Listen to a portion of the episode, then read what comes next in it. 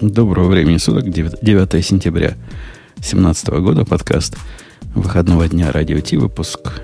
Я уже забыл, какой Грей скажет. 560, 562. 562. Состав полный плюс один. Плюс один, даже не могу сказать, что я привел. Он, он сам пришел.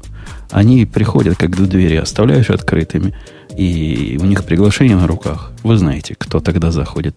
Иногда они возвращаются. Здравствуй, Леша, давно тебя не было. Вместо тебя уже тут другой Алексей появился. И уже для народа он почти стал Алексеем по умолчанию. Тебе надо бороться за вот это гордое звание дефолта.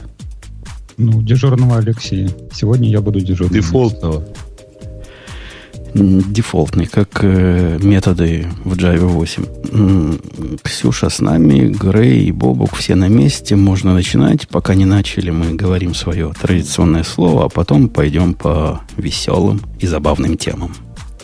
Это шоу создано при поддержке Digital Ocean.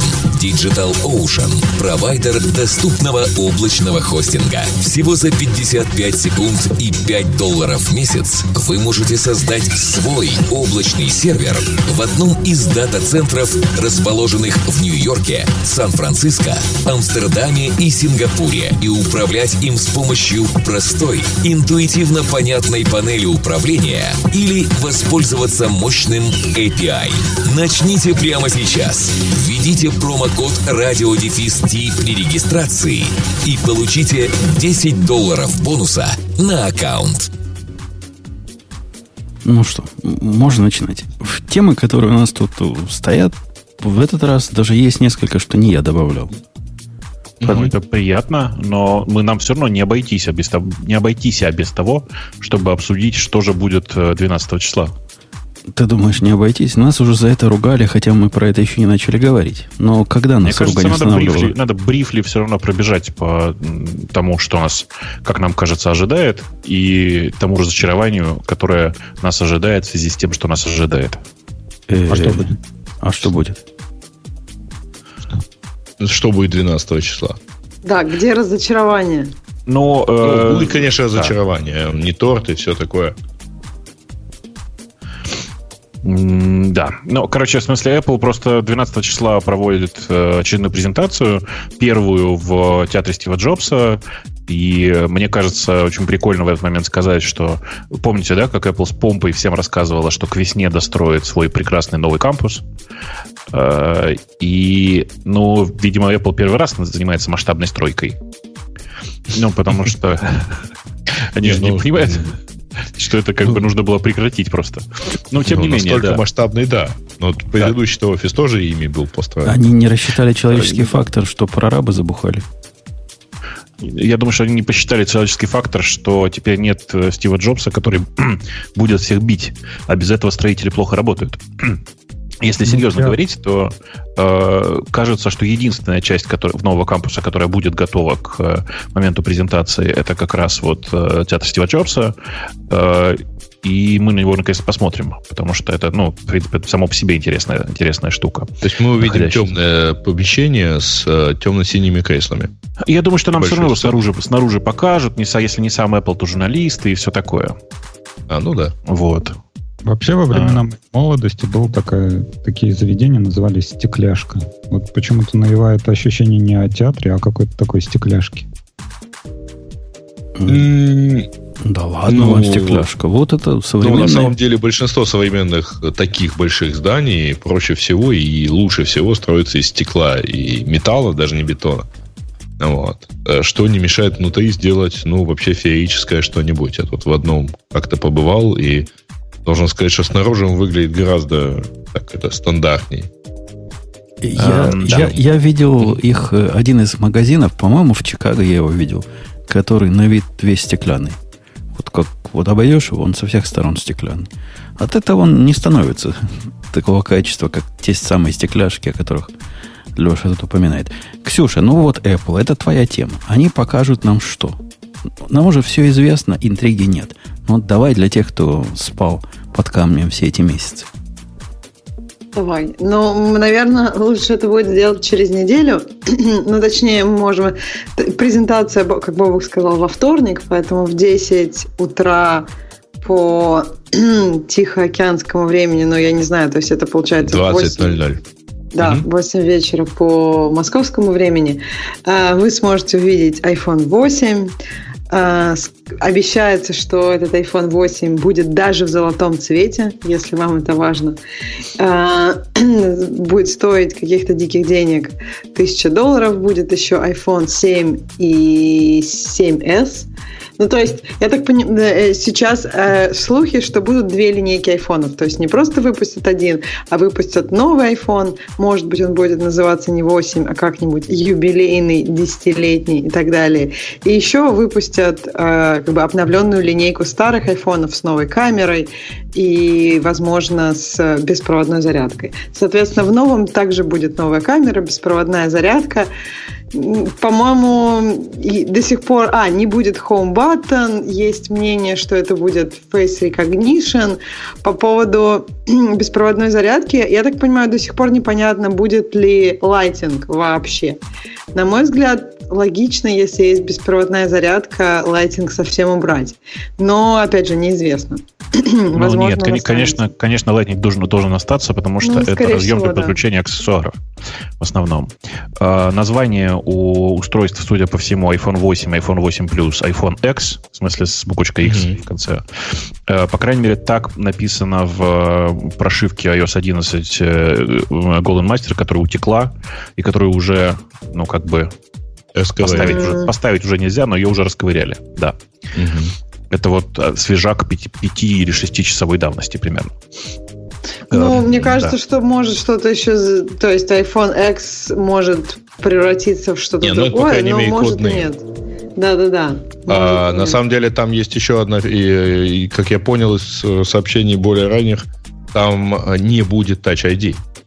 Потому что у них какие-то проблемы с производством, и вот у них, в общем, пришлось, видимо, это дело исключить. Вместо. Touch ID как раз будет Face ID. Если не, не я... будет Home Button, то как бы логично, что как бы Touch ID... Я помню, были давно-давно какие-то идеи, что Touch ID будет везде, на любой части экрана, но, по-моему, эти Нет, идеи... я в это не очень верю, да. да. казались а... безумными с самого начала на макетах, знаете, да, вот производителям аксессуаров типа чехлов раздаются да. за, сильно заранее корпуса, такие фейковые корпуса телефона, по которым понятно, как делать чехол. И вот э, все обратили внимание, что под кнопкой э, on-off, в смысле power, вот это единственная оставшаяся хардвар, хардварная кнопка, она стала слишком широкой. И есть подозрение, что на самом деле Touch ID будет там, по крайней мере, вот в восьмом вот этом iPhone, в смысле, в, который, который iPhone X. То есть э, Touch ID останется, но будет просто сбоку. Такая Прям... широкая под палец. Она не очень широкая. Она типа не как раньше толщиной меньше миллиметра, а толщиной почти 2 миллиметра. И этого достаточно для того, чтобы э, все было, ну, как бы проще. То есть теперь mm-hmm. можно отрезать человеку не палец, а просто кусочек кожи. Ну, ну как раньше хорошо, можно да. было. Ну, раньше как надо мне нравятся эти современные хакеры, да? да. Я думаю, что раньше, сейчас, да, сейчас кроме пальца нужно будет еще и лицо отрезать, но, как мы знаем, по «Игре престолов» это не так уж и сложно. Ну да. Не, я думаю, пойдут сейчас эти еврейские шуточки, нет? Ничего, ну это значит, чтобы это были еврейские шуточки, шуточки, нужно было с самого начала прикладывать то, о чем все подумали. А. Не, я сколько вот это вот не слышал, я себе слабо представляю, как будет работать оплата с Face Recognition, то есть как Apple Pay Нормально. будет связано. Нормально, вот это как ерунда. Ну, а вот что? ты в метро входишь, вот сейчас вот ты вот там прикладываешь телефон просто и держишь его пальцем. А ну, у тебя же одна сторона... еще лицо к этому, как бы... Одна сторона у тебя все равно обращена к, к, к, к, к, к лицу. Ну, да, ну конечно, ты же все равно смотришь в этот телефон, а как ты будешь оплачивать, несмотря Ну, я телефон? вот как бы верхний торец вот туда вот прикладываю, вот и держу его большим пальцем вот туда. Да, да нет, Леша прав, какая-то действительно странная поза должна. Особо, даже не странная, а какая-то специальная поза нужна будет, чтобы заплатить. И сейчас Но... поднесешь его, иногда не получается с первого раза. Вы представляете, как вот ты так на, на, на, задних лапках стоишь, улыбаешься, так сюда лицо повернул, туда лицо повернул. Мне Женя, кажется, это не будет... у вас в Чикаго метро нету? Во-первых, есть. А, а во-вторых, зачем нам метро? У нас есть, например, какой-нибудь 7-Eleven, в котором пиво покупаем за, за айфоны. И, и до сих пор работало. А теперь с лицом надо будет ходить. Мне кажется, что это не будет не обязательно тебе нужно в этот момент поднести лицо, в этот момент, то есть ты авторизуешься лицом и потом подносишь телефон куда-нибудь. То есть я думаю, там будет просто некоторый дилей, за который там, ну, не знаю, 30 секунд, когда ты можешь поднести телефон. Потому что, ну, действительно, это будет очень неудобно, если тебе надо лицом целиться в телефон и в то же время телефоном целиться в какой-нибудь инструмент оплаты. Ну, то есть еврейские шуточки опять проканывают, да? То есть все проканывает, а потом, потом туда, да? Я, нет, если уж говорить про еврейские шуточки, то очевидно, что э, для всех китайцев можно будет просто подвести любого китайца к э, пункту, про как это, что ты оплачиваешь метро, ну вот просто можно будет любого китайца пройти по телефону любого китайца, это очевидно совершенно. А вообще, э, еще раз, а кнопка, кнопка, это, это, это, про это нельзя шутить. Тут, понимаешь, про китайцев шутить можно, а вот про черных Жене нельзя. А, про кнопку сбоку, про Touch ID сбоку. Вы понимаете, да, что у Sony, например, в топовых э, телефонах сейчас так. Touch ID точно так же под кнопкой Power сбоку. И, в принципе, люди этим пользуются, ничего страшного в этом нет. Э, то, что они не сделали ну, хотя бы приложи палец внизу экрана, это, конечно, очень, ну, очень странно. Было бы здорово, если бы это работало просто как экрану. А как прозрачно сделаешь этот датчик? А в чем проблема? Ну, ультразвуком. Сейчас снятие отпечатка пальца в большинстве случаев проходит, ну, типа, происходит ультразвуком. Э, проницаемость э, стекла для ультразвука довольно хорошая. Почему нет, непонятно. Вот. Ну, короче, главное это, что мы, кажется, все так или иначе ждем, что там выйдет с новыми айфонами, откладываем бюджеты, потому что многие говорят, что этот самый iPhone X э, будет стоить в районе тысячи. И это значит, что в России он будет стоить примерно 100 тысяч рублей. А оно не так, кажется, что ты, Бобок, да. под... а? если ты подумал, что если он будет стоить тысячу, это дорого, ну, это дороже. Но это не так, чтобы дико дороже. Он ну, и, на 30. И, и, до, и до этого стоил там 850 долларов. Вот который я покупал, вот этот 7 плюс большого размера. Мы, видимо, тоже говорим о большом iPhone 8, а не о маленьком. Но... Нет, iPhone 8, iPhone 8 по размеру чуть больше седьмого, судя по габаритам. Ну, и опять же, какой мы говорим, ну, то есть о каком мы размере говорим. Если ты раньше покупал э, там 128, то это и так было дорого. То есть это было не 30% разницы, как ты говоришь, Бабука, а 15%. Э, ну, так мы же не знаем, сколько будет стоить на самом деле iPhone 8. Ну да, вот цену То есть, iPhone X, который... iPhone, я, я сейчас говорю про цену iPhone X, конечно. И думаю, что она будет стоить в топовой комплектации там 1200-1300. И это очень дорого. То есть у нас в чате он правильно пишет, MacBook стоит 1000. Понимаете, да? Э, то есть, наконец-то телефоны стали дороже компьютеров. Не, оно дорого. Они, они, раньше дорого были. Но если раньше стоил топовый 1000, то теперь топовый будет 1200 стоить. Но это 20% увеличения. Ну, окей. Ну, понятно, но это не, не 100% увеличения, это не ужас ужас. Да, да, конечно, конечно. Опять конечно. же, мне кажется, немножко сдвинулось сейчас. То есть люди не всегда покупают самый топовый iPhone. Часто происходит так, что люди покупают следующий за ним. И, в принципе, для этого цены, получается, не изменятся, потому что, скорее всего, через год этот iPhone немножко отойдет назад и появится новый топовый, правильно? Не, ну, э, Подожди, не понял. Ты хочешь сказать, что они покупают не топовый, то есть не тот, что вышел только что? Ну, не да, самые ну верхние вот конфигурации иногда. В, да, в этом же, например, идея, зачем они выпускают семерку и 7S, ну, в смысле, вот обновленную старую линейку. Потому что, ну, насколько я понимаю, и, по-моему, их статистика это тоже показывала, что когда они выпускают какую-то обновленную старую линейку, это тоже пользуется достаточно, как бы, большим спросом. Ладно, бог с ними с телефонами. Будет какой-то телефон будет 100%. Это я вот просто вам гарантирую. Ну да. Один, два, неизвестно. 8, 9, плюс X тоже ну, неизвестно. еще что-то будет. Apple Watch, по слухам, будет. И, в общем, я бы не особо надеялся. Что-то они на Apple Watch как-то забили. А мне Нет, кажется, подожди. что, скорее всего, выпустят новый Apple Watch. Потому что, во-первых, найдена прошивка, опять же, в которой есть значок для LTE, И это прикольно. Ну, в смысле, я видел сейчас уже умные часы с LTE. Это довольно прикольно само по себе. Понимаете, да, что там, скорее всего, чип чистый LTE, то есть он без остальных частот, но это не очень важно в городе.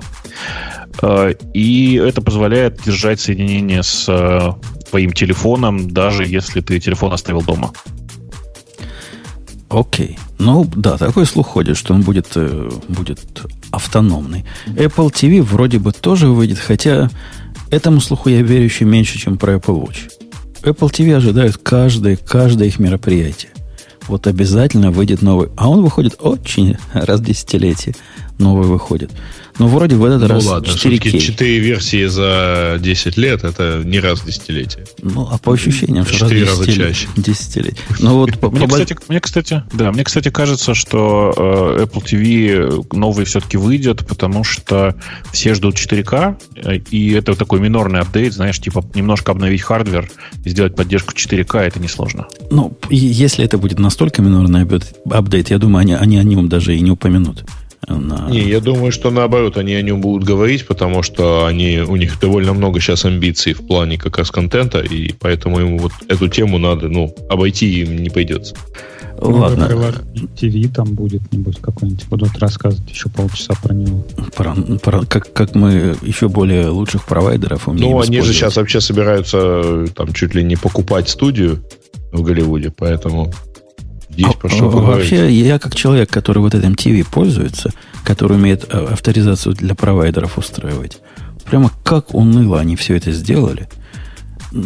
Они, вот эти регистрации, которые ты себе там заводишь, они время от времени пропадают, причем тихо. Просто у тебя в их программе некоторые каналы отвалились.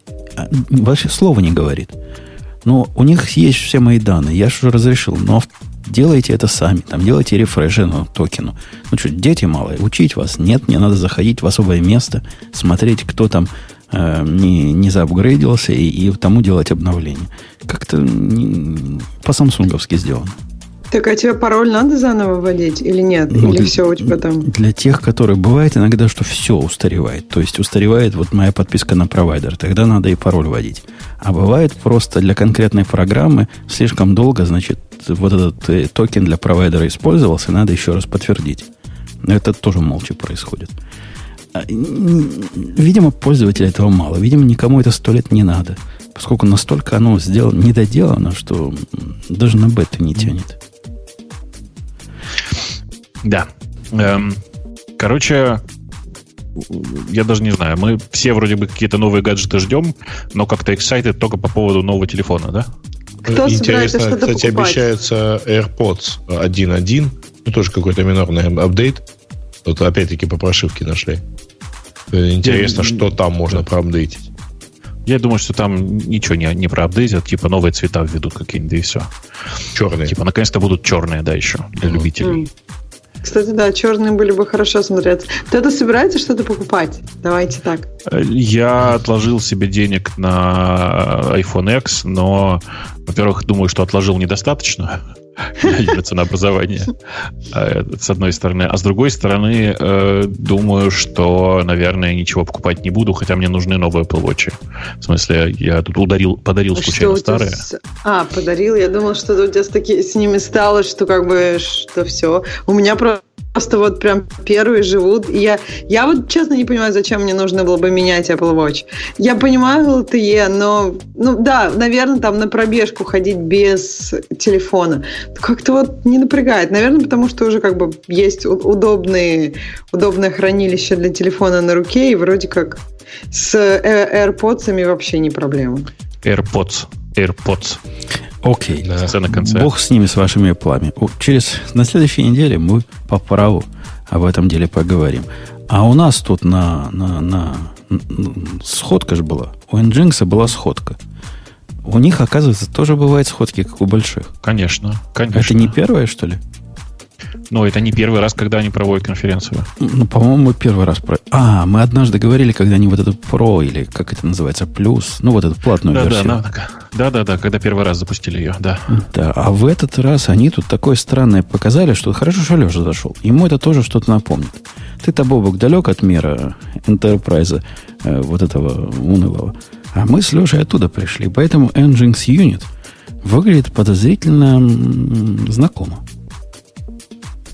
Но он скорее не нам знаком, он, наверное, JavaScript. Да нет, как да, поделит да нет, это не про то. Если я правильно перевожу, вообще это такая темная тема. Но по сути это application сервер, который рядом с Nginx умеет работать.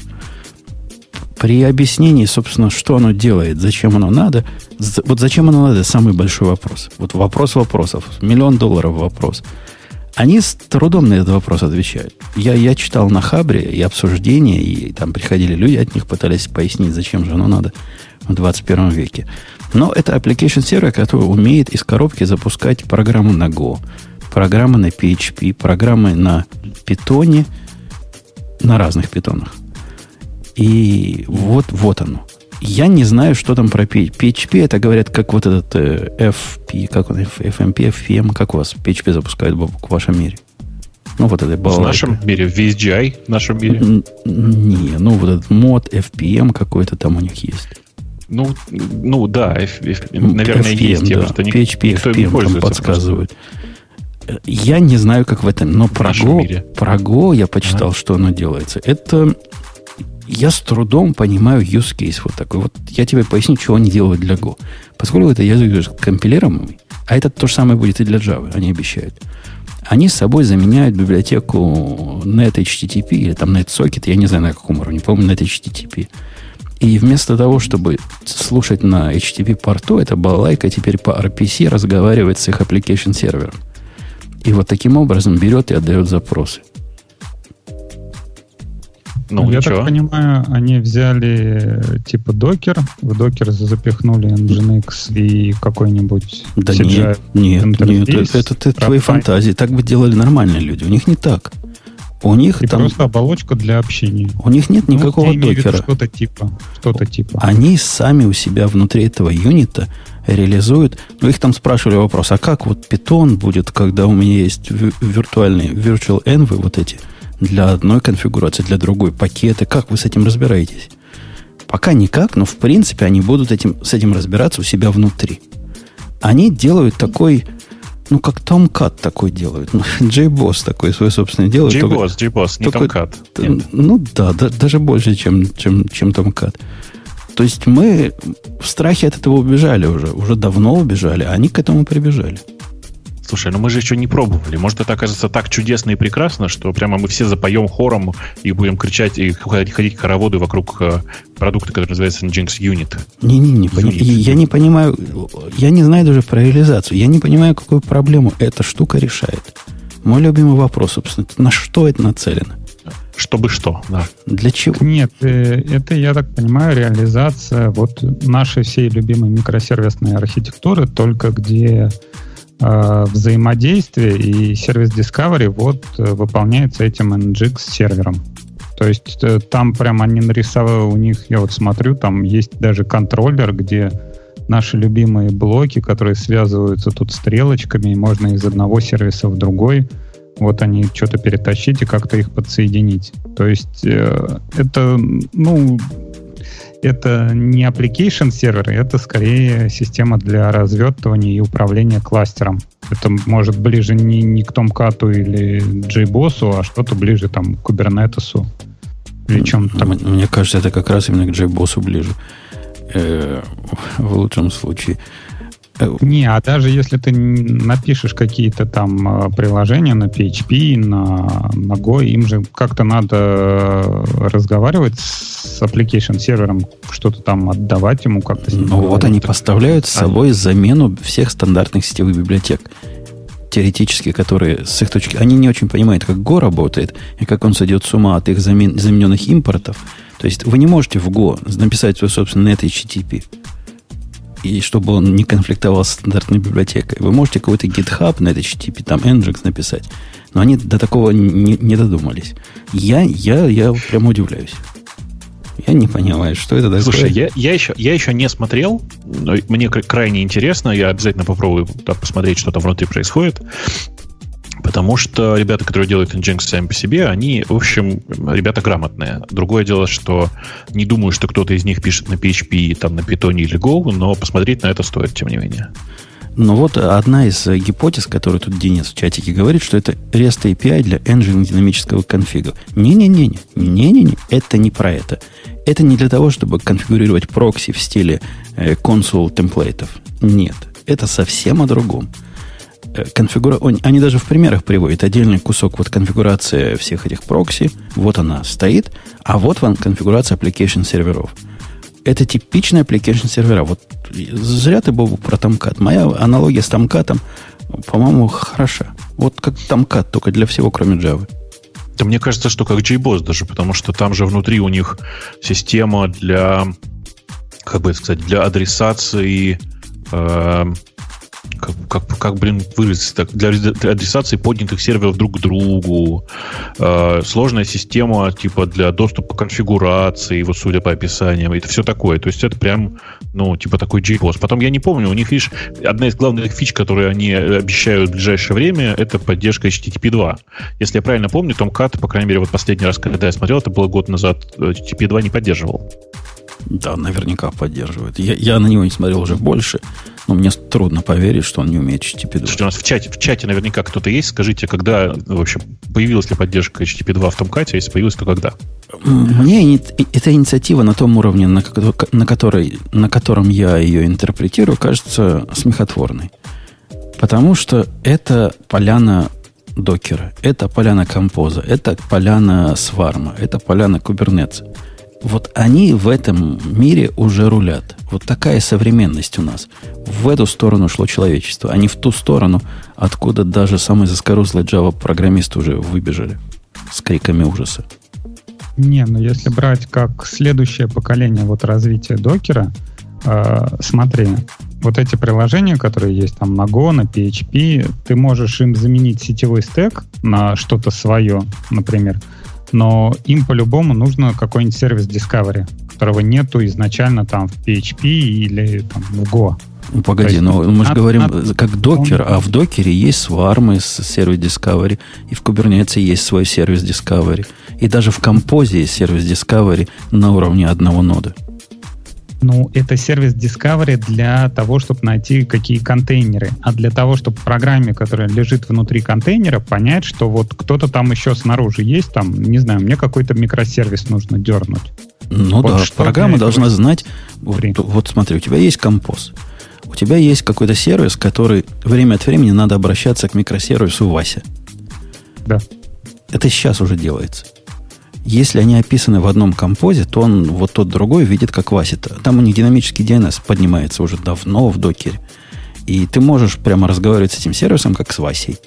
Автоматически никаких тебе э, лукапов делать не надо. Вот Вася у тебя адресуется однозначно там, где бежит этот контейнер, на тот внутренний адрес, на котором бежит контейнер. Если ты это разносишь намного, когда у тебя с фарм или кто-то в этом роде, то будет прям настоящий далекий физический адрес – на Васе. Все ну, уже опять, решено. Да, а, вот это вот э, к Васе ты можешь говорить с Васей разными языками. Ты можешь сказать, эй, Вася, или э, Вася, Вася. То есть говорить там с, через... Мне кажется, ты сейчас одинаково сказал. Не, Нет. Вася это, это DNS, DNS lookup. Давай, давай, Вася это такой... Э, мы DNS ему знаем, как, как зарезолывать. Чего тебе еще надо с Васей? После того, вот, как ты можешь э, Васю перевести в 172... 1.0.18, какая тебе разница? Ну, для начала тебе надо, например, узнать порт э, у Васи, где висит этот сервис. Потом тебе надо узнать э, URL или там скачать какой-нибудь VSDL или что-то такое.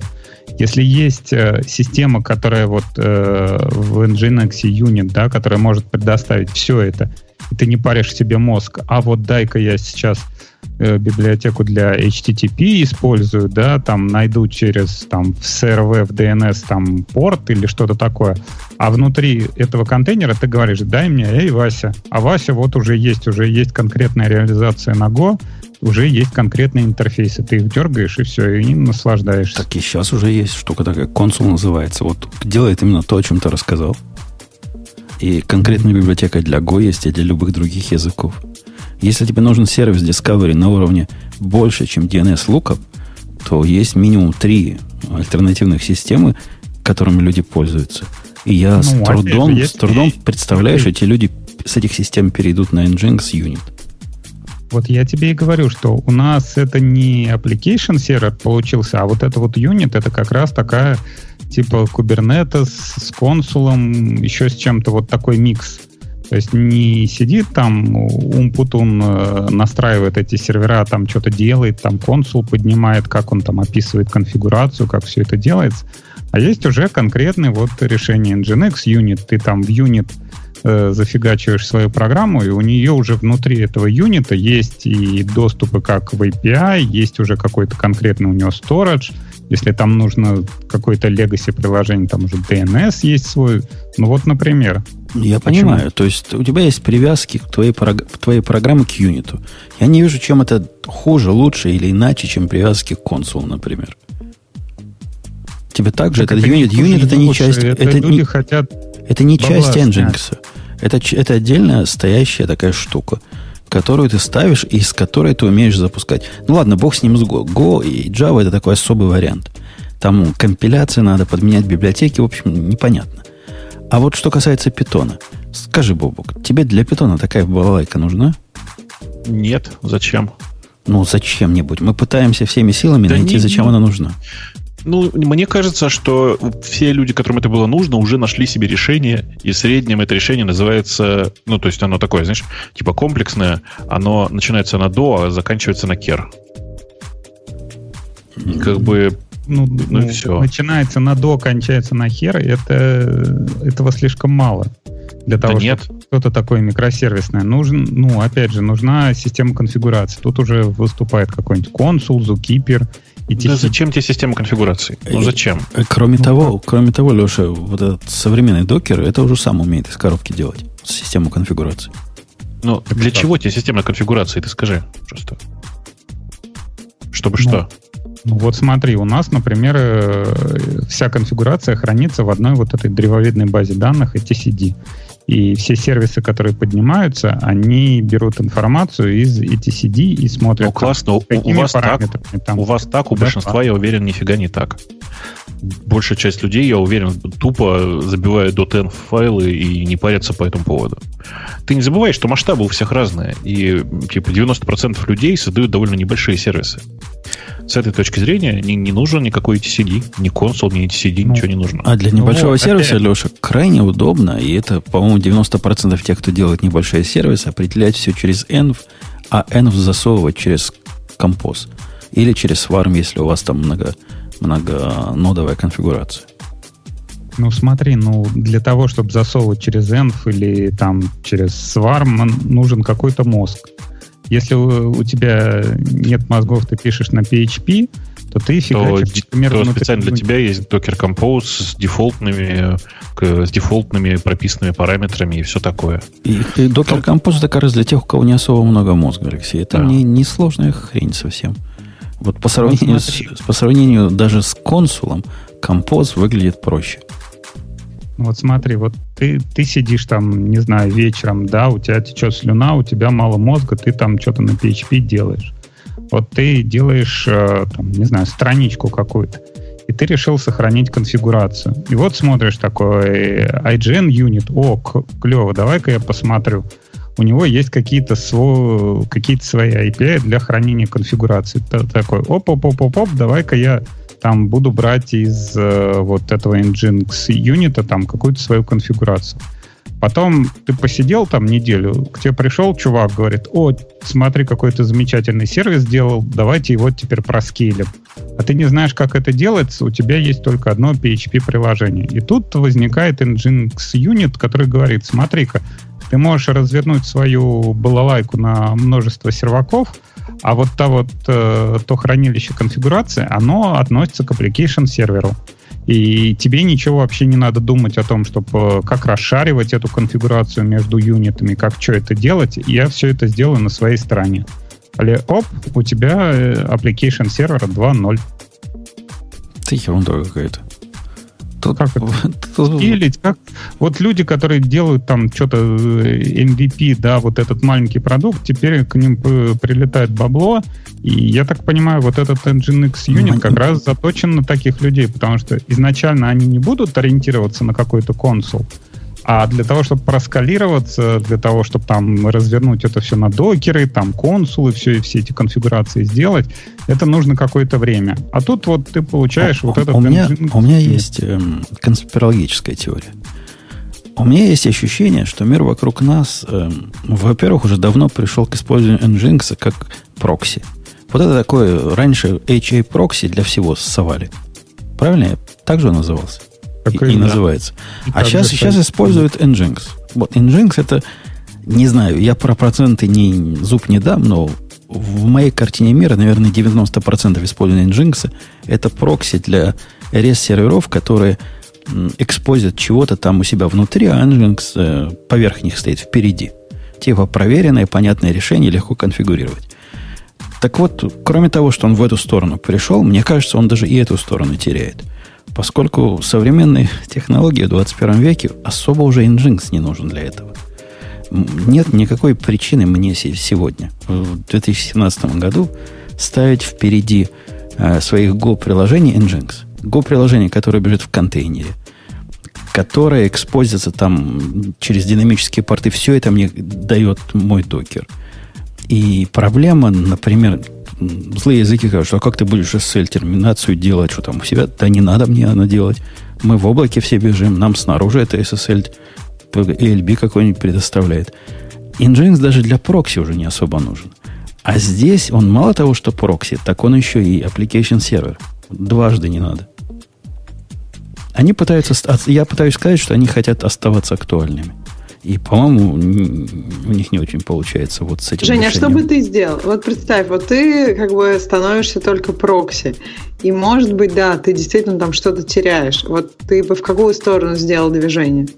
Ни в какую. У них, в смысле прокси, есть там разные косяки, которые надо бы, надо бы починить.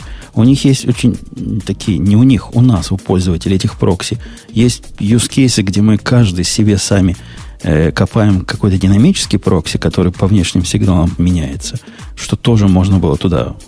Если им развиваться, то им надо развивать, на мой взгляд, если бы они меня спросили, именно в сторону умного прокси и ничего больше. Вы прокси, молодцы. Вы сделаете такой прокси, который вот как есть такой докер прокси, по-моему, проект. Он с докером умеет разговаривать, автоматически прописывать Nginx конфигурацию. Сделайте это прямо частью Nginx чтобы не надо было мне снаружи никаких балалаек отдельных. Ну, это, по-моему, очень понятно и вменяемый use case. А у них какие-то... Они какую-то другую проблему решают. Я не очень понимаю, какую. Ну, для того, чтобы оставаться как раз э, как-то продавать сервисы за деньги. Если ты просто прокси-сервер, то ты это никому не продашь. Даже если ты сделаешь Docker-прокси, который будет обновлять как-то свою конфигурацию по сигналам, ты это не продашь. Это слишком простое. А для того, чтобы людей привязывать к своей какой-то экосистеме, вот э, предоставляется продукт. Да я не знаю, мне кажется, таких всяких сервисов, которые вот начинаете программировать с нами, и, и потом вам будет счастье, потом мы вас отскалируем. По-моему, миллион тележка, начиная от каких-то хироку, которые по идее, это вообще такой дипло, Cloud типа пасса, который разворачивается у себя на серверах. Нет? У них, есть, у них есть ответ на твой вопрос, Леш. Они в этой же конференции дали ответ вот на, ваш, на ваши оба вопроса. Откуда, откуда деньги, Зин? Вот Nginx контроллер это другая штука, которую они показали. Вот это то, за что подобные организации берут деньги. Э, это то, за что в свое время Ansible брал деньги. Это, все берут за это деньги. И это считается нормальным. То есть ты предоставляешь, мы говорим о новом продукте, который Nginx контроллер. Это такая балайка для enterprise уровня мониторинга всех ваших Nginx, развернутых везде на свете. Это вещь, которая мне сто лет не нужна, но я прекрасно понимаю ее целевую аудиторию. И могу понять, что эта целевая аудитория будет платить деньжищи немалые за такую штуку. Ну, это опять же, как есть э, Kubernetes, а есть э, тектоника от Короса. То же самое. Система мониторинга, система там сбора логов и всего такого. Нет, это такая, да. такая разухабистая. Это вот, вот как Tower был, который в Ansible, который стоил 100 долларов за каждый нот, на который ты деплоишь. То есть какие-то совершенно дикие деньги э, за систему деплоймента. А, но люди платили. Так вот, вот это такая штука. Красиво показывает графики, рисует, логи сбоку бегут, картиночки справа-слева. Э, я, я как раз тему выбрал, вы откройте. Оно выглядит внушительно. Вот это правильную сторону ход. Вот за это унылый Enterprise будет платить. Тут я поддерживаю. Бобок, поддерживаешь? Я на секунду отвлекся, но, конечно, да. А, нет, а зачем это, им за это платить? Это, за это можно платить, если ты уже изначально начал все это разрабатывать на базе своих юнитов. То есть ты... Это, к, к юниту не, не, это вообще никак не относится к юниту. Это к, engine, это к Nginx относится. Это вообще вот другой продукт, не про юнит. Это такая штука, как... Таких примеров, когда тебе дают, например, монит бесплатная штука, а M-сервер или Monit сервер или что-то такое у них называется, вот делает то же самое. То есть показывает, собирает данные со многих монитов, рисует графики. Это уже за деньги. Ansible бесплатная штука, а Tower, который вот то же самое делает, только в своей предметной области за деньги. И Nginx, он как бы типа бесплатный, ну, прокси-сервер. А вот смотреть, как он конфигурирует, откуда куда перекидывает, и какая там активность сейчас происходит, то платите денежки, если хотите красиво. Очень понятный и вполне, по-моему, принятый в нашей тусовке ход. В общем, все со мной согласны. Да. Окей. Про Nginx поговорили, все продукты. А там, кроме этих двух, что еще было? Я не следил же за... за По-моему, за... нет. По-моему, больше ничего не анонсировали нового. Но тогда следующая тема должна вас всех порадовать, кроме Грея. Грея она расстроит. кроме Грея? Грея она расстроит, потому что он не, не будет знать, что на эту тему сказать. Э, NLB появился в Амазоне. Во всяком случае, анонсировался. Я не, не знаю, насколько он появился доступен всем, но теперь такая штука есть. В чем разница с ELB? Это чистый просто нетворк, да? Это третья их э, третья версия load balancer. У них есть ELB, который классический Elastic Load Balancer, есть э, ALB, Application Load Balancer, и есть NLB, который Load Balancer, по-моему, четвертого вот этого, как называется, уровень. Четвертый уровень. Ну, короче, это для того, чтобы э, на уровне TCP и UDP делать то же самое, что делает ELB и ALB на уровне HTTP. Ну, ты я и говорю, чисто сетевой, просто обычный сетевой балансер. Да без всяких э, этих самых. Ну, понятно. А, в смысле, кто им пользоваться-то будет? Тебе зачем? Да, и какой смысл, какая разница между обычным и ALB-то? Не, ну, и, ну есть разница, Там конечно. просто, по, ну, там были HTTP-порты, а здесь ты можешь расфигачить ну, XMPP какой-нибудь свой, я так понимаю. Ну да. Но XMPP, он тоже запрос... Э, э не, та, ну если у тебя не, это не, это не, не за ним стоит не HTTP потребитель, условно говоря, то вот тебе нужен такой. Правильно понимаю? Не, неправильно.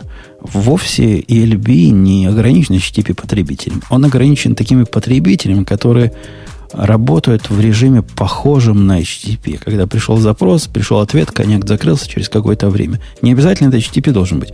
XMPP, по-моему, не, тоже не, так же будет виду, работать. Я имею в виду другое. Если у тебя за ним стоят потребители, ну, там, ты балансируешь не только HTTP трафик, то тогда тебе нужен такой баланс.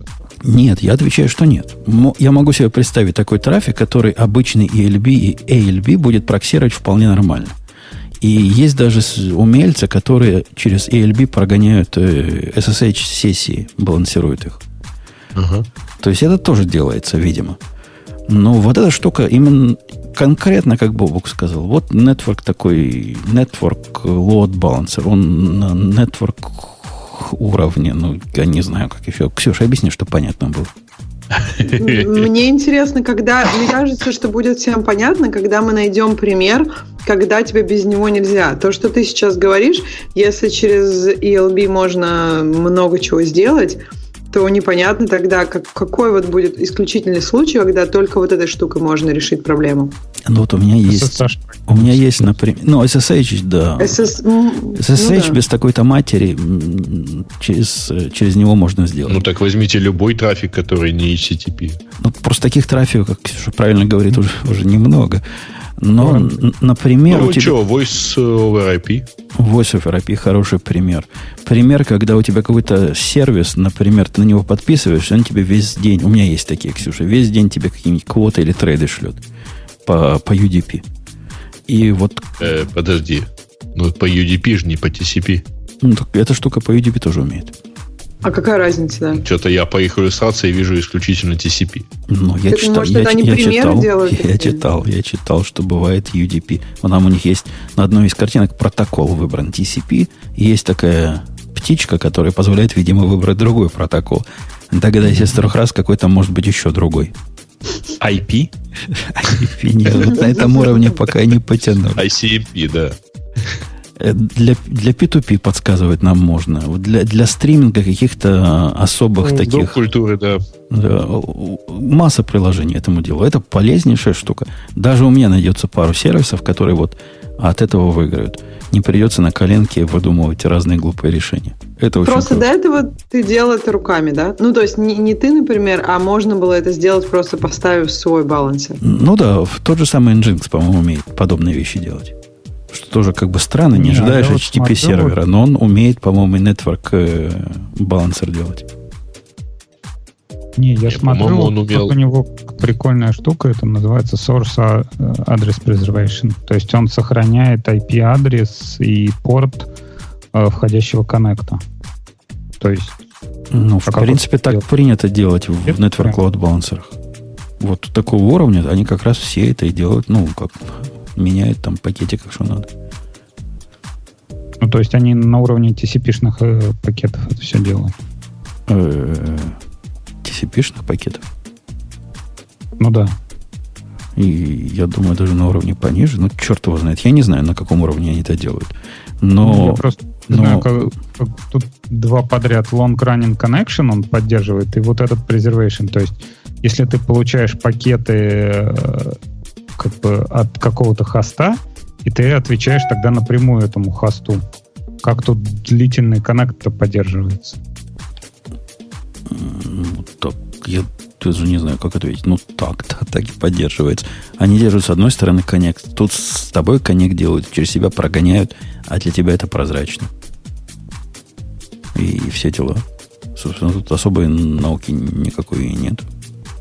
Что-то Или... я прогуливал пары по нетворкингу. И, и, Бобок, я ничего не путаю. Тут также они все Чего? делают. Там щелкает у него зеркало у пакета или нет? По-моему, я думаю, что нет. А я думаю, я думаю что нет. Как, как можно не щелкать? Думаешь, эмуляция? Эмуляция щелчка? Я думаю, что, конечно, там, микро, там микрофон, ой, наушник микрофон, говорю, как это, динамик такой стоит специальный, который имитирует щелчок. Может быть. По-любому. Сервис крутой. Там ценообразование, опять же, какое-то какое амазоновское какие-то новые единицы, по-моему, придумали, за которые платить, как эти единицы рассчитывать. Load баланса capacity unit. Да, как их рассчитывать. Э, ну, кто рассчитывал их для Динамо, тот уже смеяться не будет в цирке. А я уж не говорю про вот этот медленный S3, как он, глассер называется. Ну вот теперь вам еще и в этом посчитать немножко. Наверняка выкатят какой-нибудь специальный калькулятор, который позволит примерно точно посчитать, что оно будет стоить. Примерно а, точно. Ну, так у них, кстати, так у них все. Тема, типа по разогреву лоуд балансера, то есть ты покупаешь какое-то количество юнитов, и они тебе его разогревают на, на эти юниты. И вообще надо там разогревать этот балансер? Ну, у них так принято исторически, что все балансеры надо разогревать. И этот тоже. Я думаю, это тоже, да. То просто ты платишь э, не за штуки, как ты платишь в ELB, например, а за бендвив. За, за, потому что не, не. Я так понял, что ты платишь за большую, ну, там есть три параметра, какой из них больше, за то и платишь.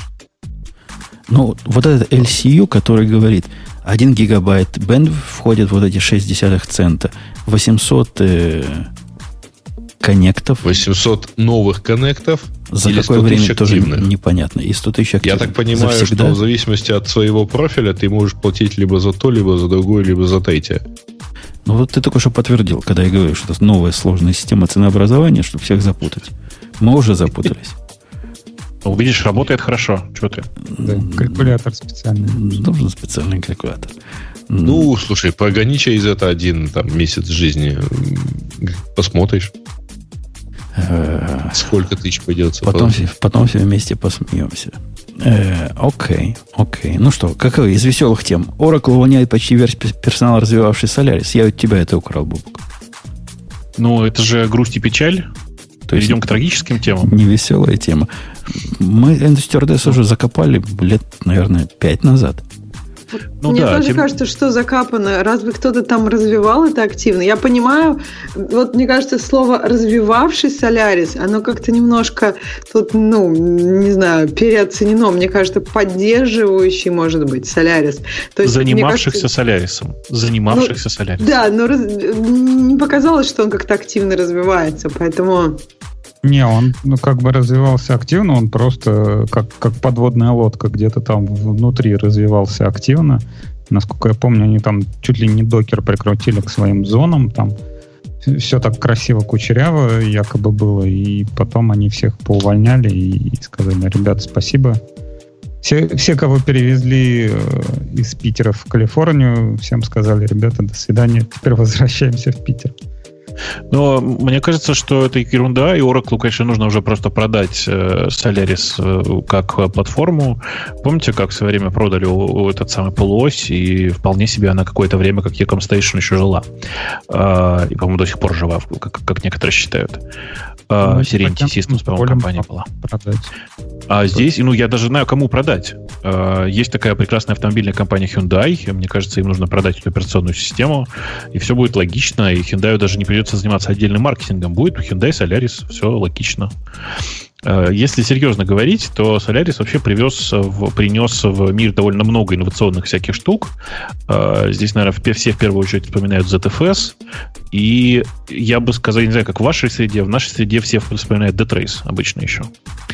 Э, и, и то, и другое тема была на, в тот момент, когда появилась в Solaris прямо инновацией. Э, и для, и ZFS до сих пор выглядит, в общем, как довольно инновационная штука. Mm. Не, а там, кстати, в, новости, в новости, я не знаю, то ли это на OpenNet, они... А, нет, это да, они помимо Solaris, они еще и Spark, ну, ZFS Storage, соответственно, то есть они как бы и Spark режут, то есть получается, IBM останется один со, со своими этими рисками силиконовскими, Но... и вот это вот Spark, то, что они собирались типа Java в силиконе сделать, это все... А что, а, Fujitsu уже не а, выпускает Spark, что ли? Ну, они, по-моему, старые у них эти, как они, кристаллы отдельные они выпускают. А то, что вот новые, которые от Ниагары пошли, тэшки, а это, по-моему, не Fujitsu выпускает. Интересно при этом, что последний раз новости про планы на развитие Соляриса и типа Solaris 11 и вот это вот все Oracle официально публиковала в самом начале года, то есть типа в январе, в середине января э, был э, план по развитию Solaris 11 и рели, по, по релизу 12 Solaris. Э, и что-то еще было, я уж не помню. И да, обещали новый Spark, э, и типа вот который, помните, были разговоры Spark Next, Spark э, Next Plus, вот это вот все. Э, кажется, что все это больше не случится, и, скорее всего, вся эта прекрасная платформа будет закрыта. Но на самом деле, вы посмотрите на список того, что они, как кажется, сократили. Судя по всему, Э, они просто закрыли все, что они в свое время купили под брендом Sun, кроме MySQL. И Java.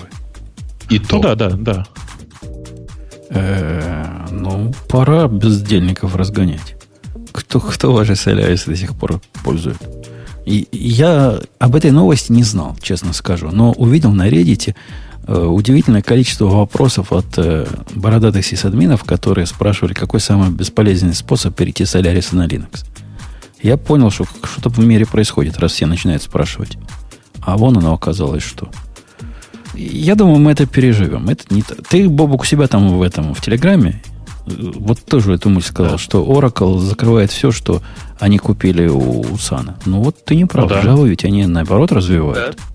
Ты знаешь, ну, я бы не сказал, что это суперактивное развитие. Я, я знаю, что тебе кажется, что оно развивается так, как надо, но окей, да, я согласен, что Java они вполне себе э, держат э, и держат планку вокруг Java. Я тут совершенно не спорю. И опять же повторюсь, то, что они купили вместе с э, Sun еще и MySQL, MySQL они тоже так худо-бедно но развивают.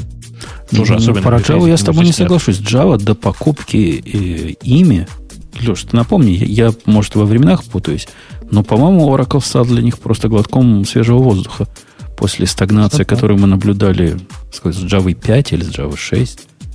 Не помню, как, когда они их купили. Ну, сейчас там новая инновационная хрень в Java. Теперь она будет называться не, не 7, 8, она теперь 18 будет называться. Это важно, да-да. Да, это, это очень важно, поэтому это сильно в разработке. И вроде как а они... В чем идея? Почему 18?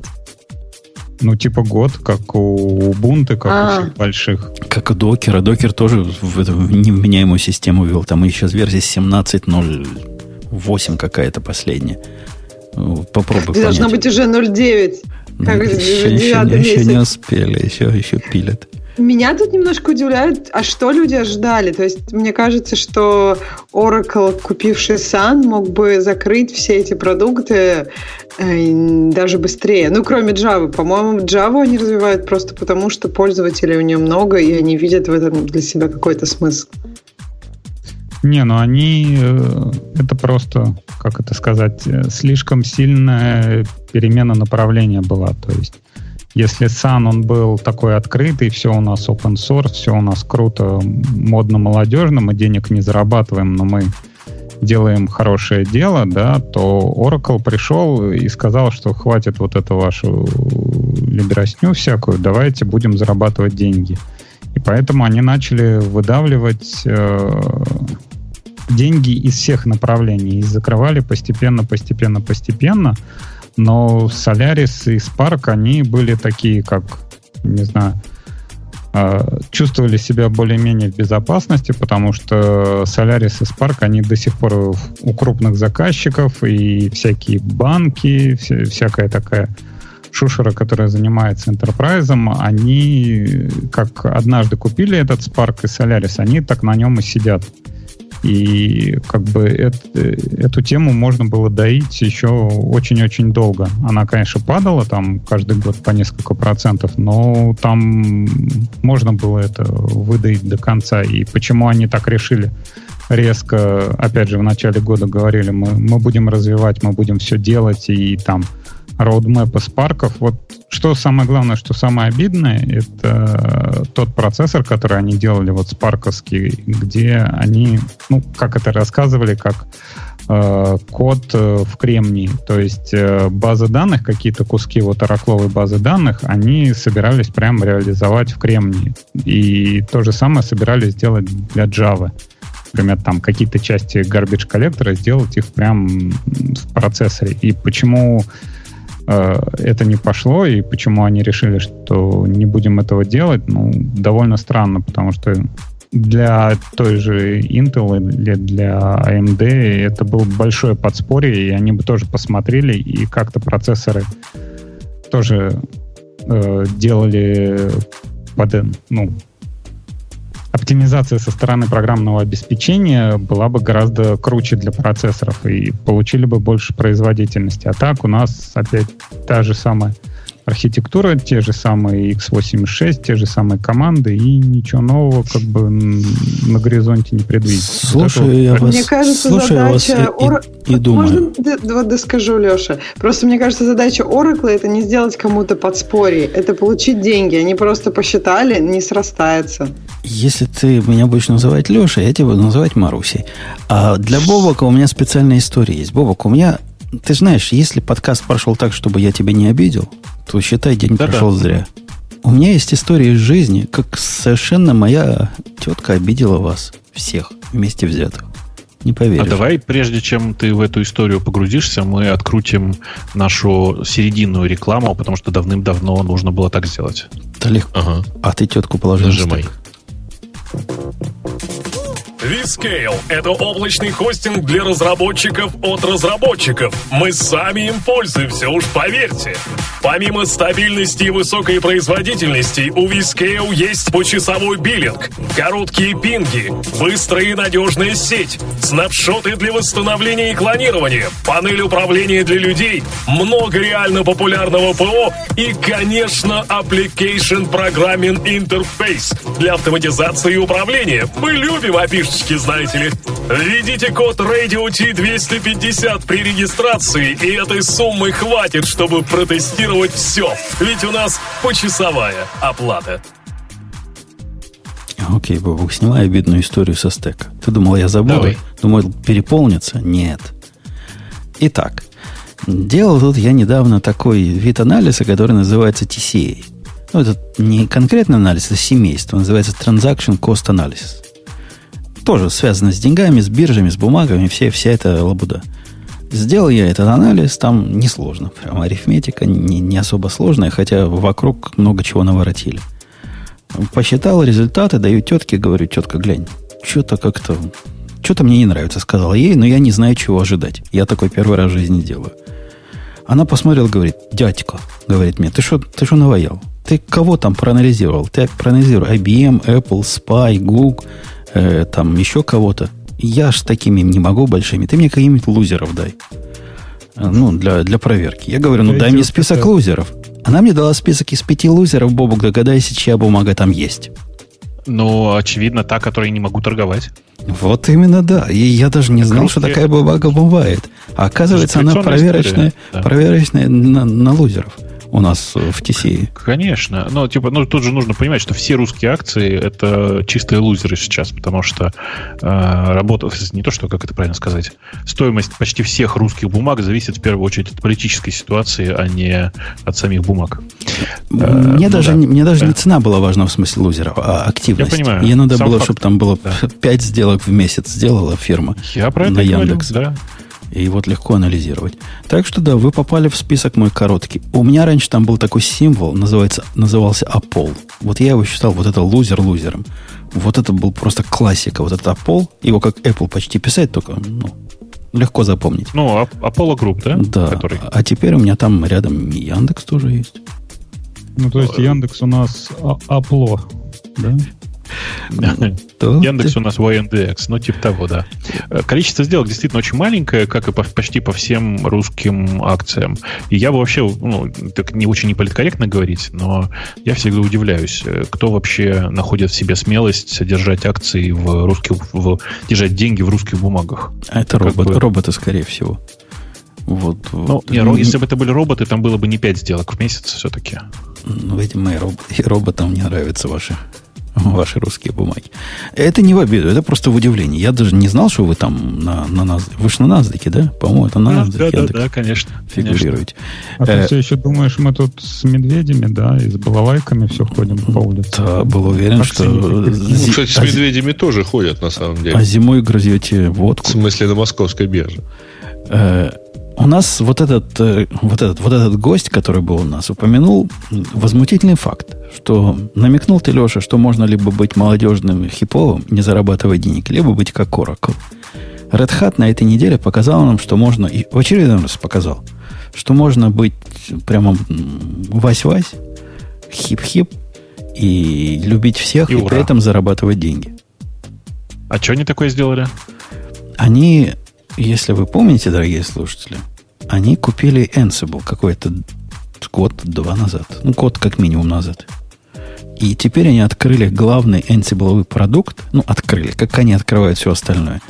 Э, AWX. Это Tower, который стоит вот эти 100 долларов за инсталляцию для Enterprise. Но он типа как Fedora для Red Hat теперь будет. Вы понимаете, да? Он будет ну, Федора. Обкатывать технологии. Федора, но ну вот в области Ansible. Э, это молодцы, это красавцы, это круто, это интересный продукт, который я и думать бы не думал ставить, если бы за него надо было платить. А теперь посмотрю, поставлю, а там видно будет. Слушай, но это скорее не Федора, это знаешь, на что похоже по модели? Помнишь, у Red Hat когда-то давным-давно был Rawhide? Вот это скорее оно. Звучит знакомо, но что-то не... А что это было? Это типа, это была... До, до появления Федоры была такая сборка пакетов э, Red Hat, сделанная самим же Red Hat, но только типа нестабильная, а все сильно вперед. Ну да, и вот Денис пишет, что AWX не для прода. Ну и что? А Ubuntu для прода, а, а Fedora для прода, и кого это останавливает? Ну, как сказать? Не, ну э, мы же не говорим о ядре, мы говорим о системе мониторинга и управления э, развертыванием. Это даже не сама система мониторинга. Это как вот та балалайка для Nginx, которую мы выше обсуждали. Ну, к ней таких критичных к продакшн требованиям особо ну, я понимаю, что из-за бага она может что-то куда-то не додеплоить. Но мне кажется, это овер-паранойя у, у, нашего, у нашего Дениса, который комментирует. Конечно, не хотят продавать за деньги. Конечно, не будут Enterprise за деньги продавать, как они сейчас продают Red Hat. Но сообщество от этого рада. Ксюш, ты радуешься вместе со мной? Сообщество радость в твоем лице? Конечно, очень большая радость. Вот не, Но было, не, не было нам бесплатного такого ништяка, а теперь появился. Ну, вообще, ну, Федор, мне кажется, классная. Попробовать там разные штуки. Но просто, опять же, ты, наверное, не будешь ее использовать в продакшене. Что-то такое очень экспериментальное, но не знаю. Мне кажется, да, классно. но мы-то помним, что из Red Hat появился CentOS. И из угу. вот этого AWX появится вполне стабильный, не знаю, как он будет называться, OWX. И всем будет счастье. И все будет хорошо. А Enterprise кровавому, да, платить. Платить, платить и платить. Но он и сейчас платит. Э, окей. Жень, а ты же рассказывал, что ты вроде Ansible используешь прям в хвост и в гриву, а ты за этот Ansible Tower оплатил? Я его пробовал. Я не нашел, зачем он мне нужен. Вот реально. С одной стороны. С другой стороны, у нас была прелестная статья, которая рассказывала, э, как Pinterest перешел на докер. И они совершенно резонно говорят, что в их случае это сильно понизило актуальность папета ну, Puppet и Ansible это одного поля ягоды. У меня сильно понизилась актуальность Ansible после полной докеризации всего. Он стал таким... Если бы я его до этого не использовал, то мне бы, я бы его сейчас бы не стал вообще, даже не стал бы начинать его использовать. Настолько минорно его роль стала. Они вовремя продались Red Hat. Вот если вы спросите мое мнение, прямо вовремя продались. То есть э, вместо того, чтобы писать эти Ansible скрипты, ты теперь Docker-файлы фигачишь и наследуешь их друг. Ну, не Docker-файлы, Docker Compose файлы. Ну да, ну, в общем, да, примерно в эту сторону. Не, ну билд-то идет с этого, с Docker-файлами. Но билд до, и до этого не шел Ansible. Билд, билдами занимались разные специальные билд-языки. А теперь билд-язык, он тоже как бы докер. И развертывание тоже типа докера. И все, оно докер, и ничего кроме докера и докером погоняет. Но будет забавно, если, э, как ходят слухи, Oracle все-таки купит докер. Вот тогда посмеемся все вместе. Посмотрим, чем это закончится. Ну, с Java они ничего такого нам пока плохого не сделали. Хотя мы все на стороже и ожидаем. Э, окей, у нас есть, Бобок, если ты думаешь, что Леша просто так зашел, ему накипело. Он как-то хотел на нас на всех наехать. Я хочу узнать, за что. Леша, что мы сделали? Чем, чем мы провели? Да, я знаю, в прошлом подкасте Бобок сказал, что он тебя не слушает. Ну, вообще, он русских не слушает, а ты русский. И русские подкасты ему не нравятся, и вас он слушать не способен. Но ты не из-за этого пришел. Ты даже об этом не знал. Я тебе вот выдал случайно. А ты... Да, я я вообще не на всех, я на тебя конкретно. А, даже, даже, даже, вот, пока. даже вот так, вот такой наезд на меня. Что я ну, сделал? Да. Чем, чем я обидел? Ну, я могу рассказать такую историю. А, пришел ко мне чувак а, грамотный и говорит, вот тут а, случилась такая проблема у нас. А, мы использовали у себя Spring Integration и раскидывали там события по разным обработчикам. И так получилось, что вот эта оболочка Spring Integration, она раскидывала не в виде чейна, то есть каждый обработчик там последовательно вырубался, она раскидывалась э, случайным. То есть на каждый обработчик один раз ушло сообщение, и все. И ничего не делалось. И из этого он сделал такой вывод, что использовать э, какие-то фреймворки типа Spring — это какая-то магия, и вот Умпутун всех учат в своем подкасте, что магия — это плохо, поэтому как бы э, надо слушать Умпутуна. На что я ему резонно возразил, что Умпутуна слушать не надо, и магию все-таки лучше изучать. Потому что если смотреть на все, что находится вокруг нас, оно по большому счету это все магия. Мы не знаем, как оно там внутри работает, внутри процессора. Мы не знаем, как оно там работает внутри операционной системы. Мы не знаем, как это все работает в конкретных приложениях даже Java машины. Это все для нас магия. И то, что мы не изучаем какие-то инструменты, которые мы используем, это очень плохо. И для того, чтобы понять и освоить эту магию, нам надо изучать инструменты.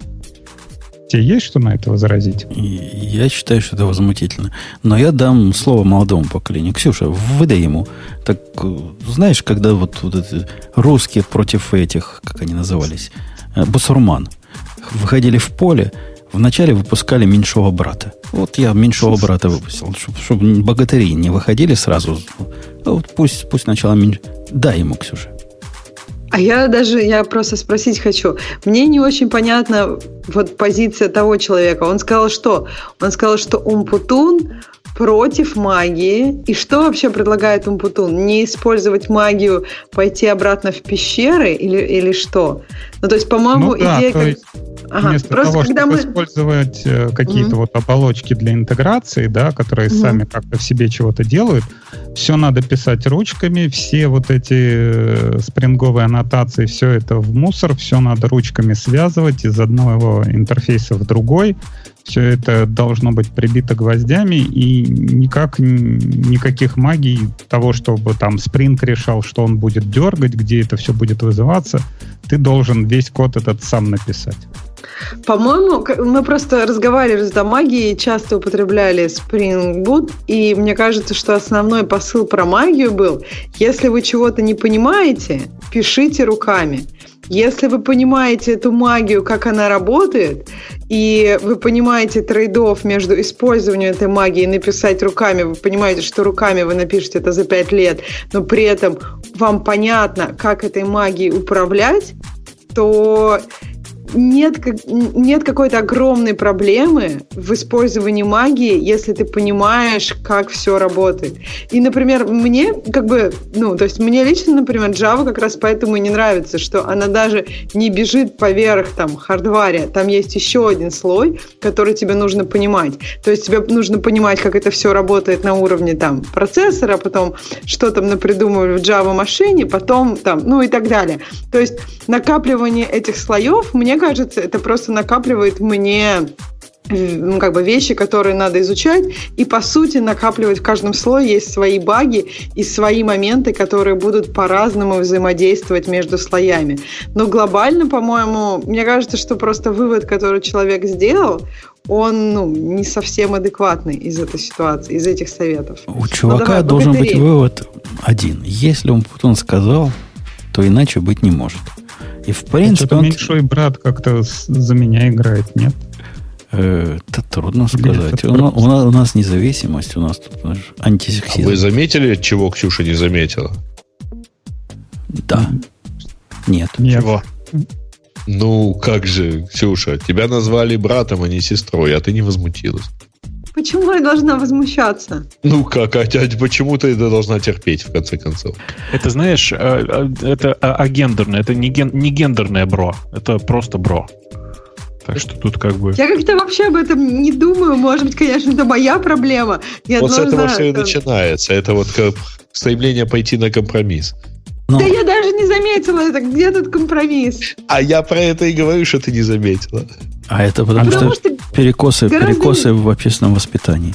Нет, потому что гораздо интереснее в этой ситуации обсудить магию и нужно ли ее использовать, и насколько нужно понимать, чем насколько нужно обсудить каждое слово, которое сказал Ампутун, которое не относится к техническим вещам. Я, Леша, честно говоря, ты знаешь, я к Спрингу отношусь тепло. Я считаю его, в общем, неплохим злом. Не самым худшим, не самым злым злом. И если, если я пишу на Java, то я пишу со спрингом. Тут, ну, в общем, все понятно. Это так принято. И это как бы консенсус. И говоришь Java, подразумеваешь Java со спрингом. Ну, не бывает другого уже. Ну, возможно, есть такой мирок, в котором Java означает Java там с Аккой или с Play или еще с чем-то. Но в общем это со спрингом. То бишь, выбора особого нет у твоего чувака. Если вы пишете на Java, то хочешь не хочешь, он должен писать со спрингом и какой-то уровень магии использовать. Это раз.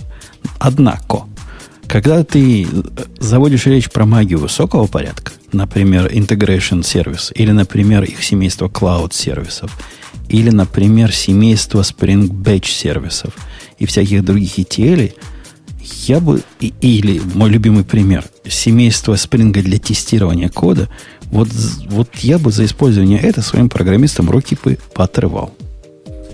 И на место мозг бы вставил. Потому что это излишне чрезмерное, калечащее и, ну, как чрезмерно жестокое наказание для человеческого мозга. Использование такой магии. Ну вот, опять же, вот э, в этом-то вся и проблема. Если ты им будешь обрывать руки заранее и бить там большой палкой по башке, не используйте тестирование, не используйте вот эту интеграцию, они эту магию и не изучат. Они не поймут, во-первых, как умные люди могли это сделать, как они могли описать, что это. И во-вторых, они не смогут научиться этим продуктам. То ну, же самое. Ну вот, вот смотри, Леша, у нас был другой Леша, который к Спрингу имеет отношение почти, знаешь, родственное. Он там в этой конторке работает. И когда я наезжаю про спел, помнишь спел у них? SPEO. Ну, да. Он говорит, да-да-да, правильно наезжаешь. Говнище полнейшее, давно надо было выбросить, ошибка, что вообще придумали. Может, и твой integration framework, который ты там использовал, такой же тоже, который ну да, оно там есть, но а чего там только нет. Может, его не надо использовать. Что-то странный чувак какой-то. Что-то это, это не тот Леша, это плохой Леша. Неправильно. Неправильно. Не приглашайте его больше.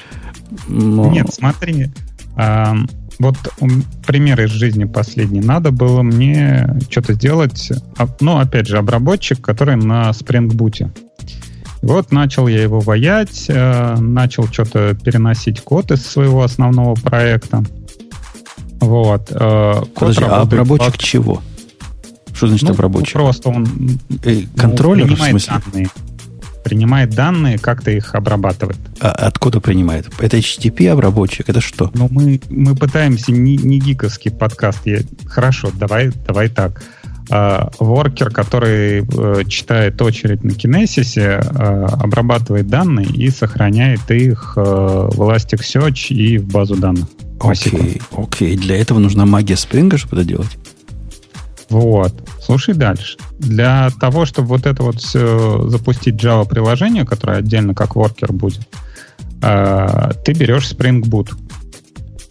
Э, взял Spring Boot, на базе него это сделал. Взял я код, который там у нас уже обрабатывает в нашем монолите, перенес э, в этот воркер на Spring Boot, как-то оно что-то запустилось, ну окей. Смотрим дальше. Нам надо интеграция с базой данных. Сидишь, чешешь репу такой, да, надо как-то этот код перенести. А у Spring Boot есть своя автоконфигурация, которая базу подгружает. И вот ты сидишь такой, как бы это сделать? А давай-ка я перенесу из своего проекта, ну, а, а в Spring Boot отключу. Окей, отключаем базу данных. Потом отключаем мы интеграцию автоконфигурацию Elasticsearch. Потом мы отключаем автоконфигурацию там еще что-то. Потом мы еще какую-то автоконфигурацию отключаем. И в результате у меня получился вот код я перенес из одного места в другое. Но при этом у меня получилось, что от Spring Boot у меня все вот эти автоконфигурации, все они отключены. То есть э, везде ну, Redis, и, слава богу. Ну и слава богу, и что ну, такого плохого? И дальше я сижу и как бы думаю, а нахрена меня тогда понесло вообще этот Spring Boot использовать, и можно было просто этот как Java приложение обычное запускать и вот этот контекст самому собирать. Ну, просто как для тех, кто не понимает, когда он говорит Springboard, дорогие слушатели, это не значит, что его альтернатива это отсутствие спринга и Java приложения. Нет, это просто классическое Java приложение со спрингом. Но не с бутом, а просто со спрингом, где он будет свои конфигурации описывать, как э, отцы и деды описывали, и все будет у него явно и понятно сделаться. Ну да, так и есть. А в чем ну, тут грех? А грех в том, что как бы получается, что вот на эти проекты ты подсасываешь какие-то фреймворки и подсасываешь какие-то библиотеки, которые ты начинаешь обрезать, всячески их подгонять под свое использование. Хотя с моей точки зрения ты должен это изучать, э, понимать логику тех, кто это писал, и пытаться сделать в их конкретной логике. Ну, То есть, ну, например... это, это, это, это, это, это, это дичь. Я понимаю, о чем ты говоришь, но это дичь. Spring Boot это очень э, opinionated такой фреймворк. У него есть взгляд на то, как надо делать правильно. Если твоя задача не попадает под их правильно, то рекомендован единственный способ отключать автоконфигурацию. Однако это вовсе не все, что тебе Spring Boot дает. Да, ты подключал автоконфигурации, молодец, нету автоконфигурации. Э, для Redis и для Mongo и не знаю для чего. Однако главное это у тебя осталось, а именно набор э, этих э, любовно подобранных dependency, которые друг с другом не конфликтуют, которые за тебя уже кто-то выбрал, где есть все на свете, вот для этого, уже для этого достаточно Spring Boot использовать. И разумно, и обоснованно. Ну, опять же, ты переносишь код. Вот э, мы там переносим какую-то библиотеку, Juke, там версии 3.8 в э, конкретном Spring Boot она идет 3.9 стандартно, и 3.8 и 3.9 несовместимы. Поэтому а давайте-ка мы будем использовать вот этот бом от Spring Boot, но при этом переопределим какую-то конфигурацию. А потом мы переопределим еще какую-то зависимость, а потом мы переопределим еще что-то. И получается, что вот опять же от Spring Boot мы отрезаем автоконфигурации, мы отрезаем э, управление dependency, потому что эти версии у нас несовместимы с нашим кодом. И мы такие замечательные и веселые, мы что-то сделали. И в результате можем... получается программа на спринге, только в зависимости от спрингбута. Ну, что в этом плохого-то? Ну, писали так 30 лет до этого, и ничего, не померли. Спрингбут ему сколько? Три года, четыре года, пять лет. 4 скорее, вот чем я 5. Я тебе и говорю. А правильный способ это будет как раз понять э, на тему, как вот умные люди вот этот Spring Boot написали. И сделать и свои собственные авто, автоконфигурации Нет, для своих и случаев. попытаться использовать максимально то, что уже предлагается. То есть, вот, например, у нас в основном приложении было несколько редисов подключалось к разным сервер, сервакам. То есть у нас несколько connection пулов. Э, посидеть, покумекать и подумать, как можно с помощью стандартных, э, как пропертей, с помощью стандартной конфигурации как-то можно описать подключение только к одному редису. А вы видишь, ты, ты, уже... ты при этом занимаешься полнейшей фигней. То есть заметь, чем ты занимаешься, когда ты решаешь эту проблему. Ты вместо того, чтобы решать свою задачу, задача у тебя взять данные из редиса – ты решаешь не как взять данные из Redis, что в принципе, даже забыв о спринге, было бы несложно сделать. Вот как мы в мире Go берем из Redis. Ты не поверишь, у нас нет спринга или из Монги. У нас нет для этого спринг дата. Нету ничего такого. Это нам не мешает взять данные из Монги. Ты же при этом пытаешься удовлетворить фреймворк для того, чтобы оставаться в рамочках его концепции. А можно мои еще пять копеек. Я просто хотела добавить тут, что, вот, Леш, когда ты говоришь умные люди, понять, как умные люди это сделали. Никто не спорит, что это умные люди, но не факт, что задача этих умных людей совпадает конкретно с твоей задачей. Если ты хочешь, если тебя не удовлетворяет фреймворк, то часто, например, тебе нужно что-то более гибкое, или у тебя совершенно другая ситуация, которую эти умные люди, под которую они вообще не затачивались. И то есть э, твоя идея, давай, я, я буду всегда следовать правилам умных людей, несмотря на то, что моя задача совершенно другая, приведет к тебя к тому, что ты все равно, у тебя все равно получится костыль на костыле, еще и на каком-то высоком уровне. И, ну, это, это гораздо худшая ситуация, чем когда ты как бы немножко понижаешь свой уровень абстракции, идешь на какой-то более адекватный уровень, и там ты контролируешь все сам. Что-то меньшая сестра прям переметнулась быстро. А я тебе, а? Ксюша, э, Леша и Ксюша, скажу, вот у меня нагорело, на, на, на, на, наболело. Я наблюдаю за программистами на спринге вокруг себя. И опять же, повторюсь, я спринг считаю одним из выдающихся новаторских вещей в Java. И до сих пор считаю. Однако, лю- все умные, которые я знаю, которые понимают спринт на таком уровне, о котором ты говоришь, они достаточно умны, чтобы все это сделать, в принципе, без спринга. И некоторые даже из них пытаются это сделать. Я даже не говорю без спрингбута, вообще без спринга. И если ты достаточно умен, чтобы знать, как в спринге все устроено, скорее всего, ты достаточно умен, чтобы сделать это для твоего конкретного случая без спринга и лучше. Вот такая парадоксальная мысль. А я еще Леша хотел ответить. То есть э, то, что, ну, как бы, то, что я сказала в начале, и то, что я сказала сейчас, просто хотела добавить, оно совершенно не противоречит э, друг другу. То есть мне кажется, использовать, ну то есть нужно использовать тот уровень, самый высокий уровень, уровень абстракции, который удовлетворяет твоим задачам. То есть если твоим задачам это удовлетворяет, окей, Spring, Spring Boot, пока это работает на тебя, это здорово. Если твоя задача расходится с самой задачей, под которую этот фреймворк был сделан, спускайся, спускайся по ступенькам абстракции ниже, ниже, ниже. То есть и изучай, ну, то есть изучение абстракции, на мой взгляд, даже если на самом высоком уровне, ты должен понимать весь свой стек и понимать, что он сейчас работает на тебя, а не против тебя. А я, я, бы, я, я бы Ксюшу поправил. Я тут с меньшим братом не согласен. Мне кажется, надо идти наоборот, от ниж... найти самый низкий уровень абстракции, который тебя удовлетворяет, а не самый высокий. Тогда Если... ассемблер. Ну, то есть не, тогда не, все, удовлетворяет, что удовлетворяет, Java... удовлетворяет. Слово же удовлетворяет ключевое. То есть, если я пишу на Go, и мне достаточно уровня абстракции базовых HTTP раутов, то надо его использовать. Однако, если мне в HTTP раутах приходится постоянно делать какие-то регекспы, какие хитрые пути обрабатывать, какие-то особые случаи, то, возможно, стоит посмотреть на более высокий уровень абстракции, в котором вот это от тебя уже скрыта магия добавляется магия, но вот эта техника от тебя скрыта. И так далее подниматься, а вовсе не сверху. Взять самый навороченный э, фреймворк, ну, что, типа работает. Наверное, и мой простецкий случай сюда уложится. Ну, наверняка уложится. Наверняка мой slash hello world будет работать самым продвинутым э, Spring Boot контроллером. Ну, да. Но надо ли его для этого использовать? Мне кажется, что в слово удовлетворяет ты вкладываешь очень много. Ну, то есть, как бы, то есть я в это слово удовлетворяет вкладываю то, что это как бы твоим задачам подходит в данной ситуации. И то, что твоя задача подходит Go в данной ситуации, Go для тебя, на мой взгляд, достаточно высокий уровень абстракции по сравнению с ассемблером. То есть ассемблер тебя не удовлетворяет. Ну, то есть, вот мне кажется, что тут Go это достаточно высокий все равно уровень абстракции. Я сейчас говорю не, не, не вот с этой стороны, когда идти, а идти там ассемблер, потом, например, я не знаю, C++. Ты же не хочешь на C++, ты же хочешь на Go почему-то. Я же говорю, удовлетворительный должен быть.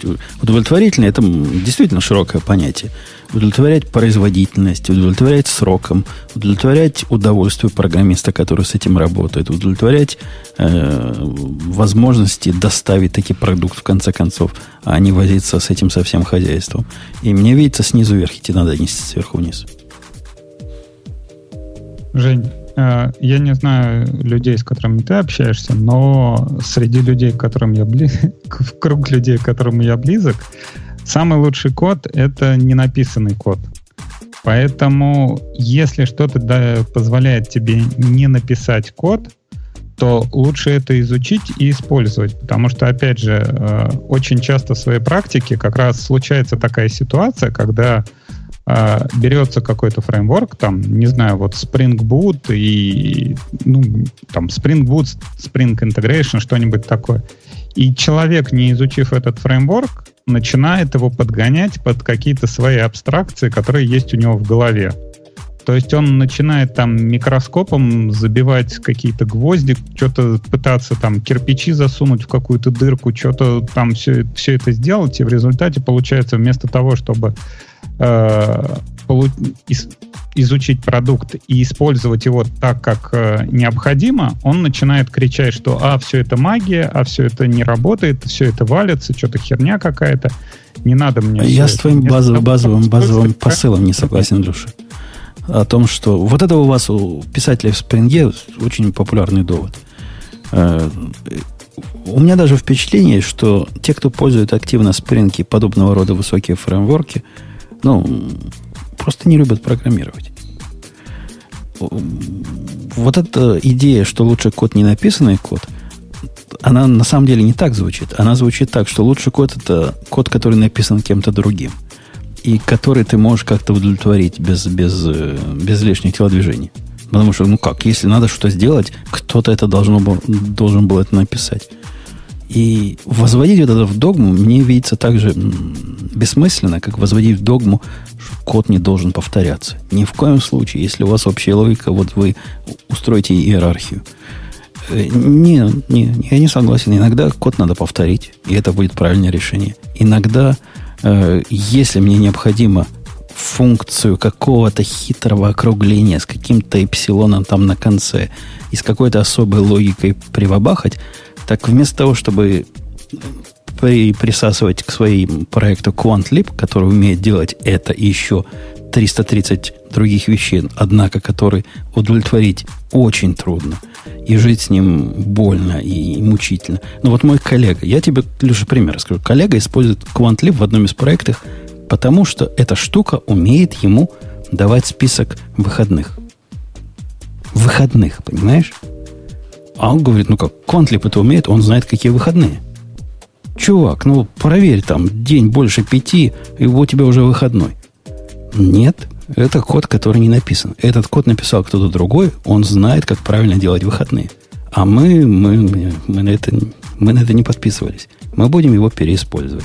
Вот это переиспользование и неповторение, и мы не пишем код – это вредное заблуждение, которое пошло, ну, мне кажется, от индийских программистов и от того, чего там они действительно наваяли в попытках реализовать проверку на выходные. Ну, потому что для тебя это может быть э, все так просто и понятно, а для него, например, непонятно. Он считает, что выходные это могут быть какие-нибудь национальные праздники. В России, например, выходные их там могут переносить. Может быть, это утилитка, она там качает какой-нибудь рабочий календарь за, 2000, за текущий год там с сайта там, какого-нибудь Росстатистики или не знаю, где его публикуют. Ты же об этом не знаешь, а рассказываешь, что вот, да, херня какая-то, что это он при, приписал эту библиотеку. Но при Мне этом... кажется, это, Сори, вот я просто про, именно про этот point. Это еще страшнее. Ты думаешь, что она что-то качает, а она ничего не качает. И ты такой уверенный, что у тебя все суперски работает. Это тебе не кажется, что это еще опаснее? Э, не, во-первых, она ничего не качает. Он берет QuantLib и статистически, статически вкомпилирует его в свой проект, причем особой версии QuantLib, которую он научился компилировать, версия 1.4.0.1, которая была выпущена 5 лет назад, и в которой вбит внутри, Леша, отвечая на твой вопрос про праздники, календарь, по-моему, до 2018 года. Э, да, молодцы, это большое, большое дело. Вот для этого мне надо квантлеп себе впендюривать. Ну, вот реально. Вот реально. Ну, а что в этом такого? Ты... Он впендюрил этот календарь, он не продумывал, не сидел, он дальше решает бизнес-задачу. Сложил из каких-то кусочков. Ну, а, а в чем проблема?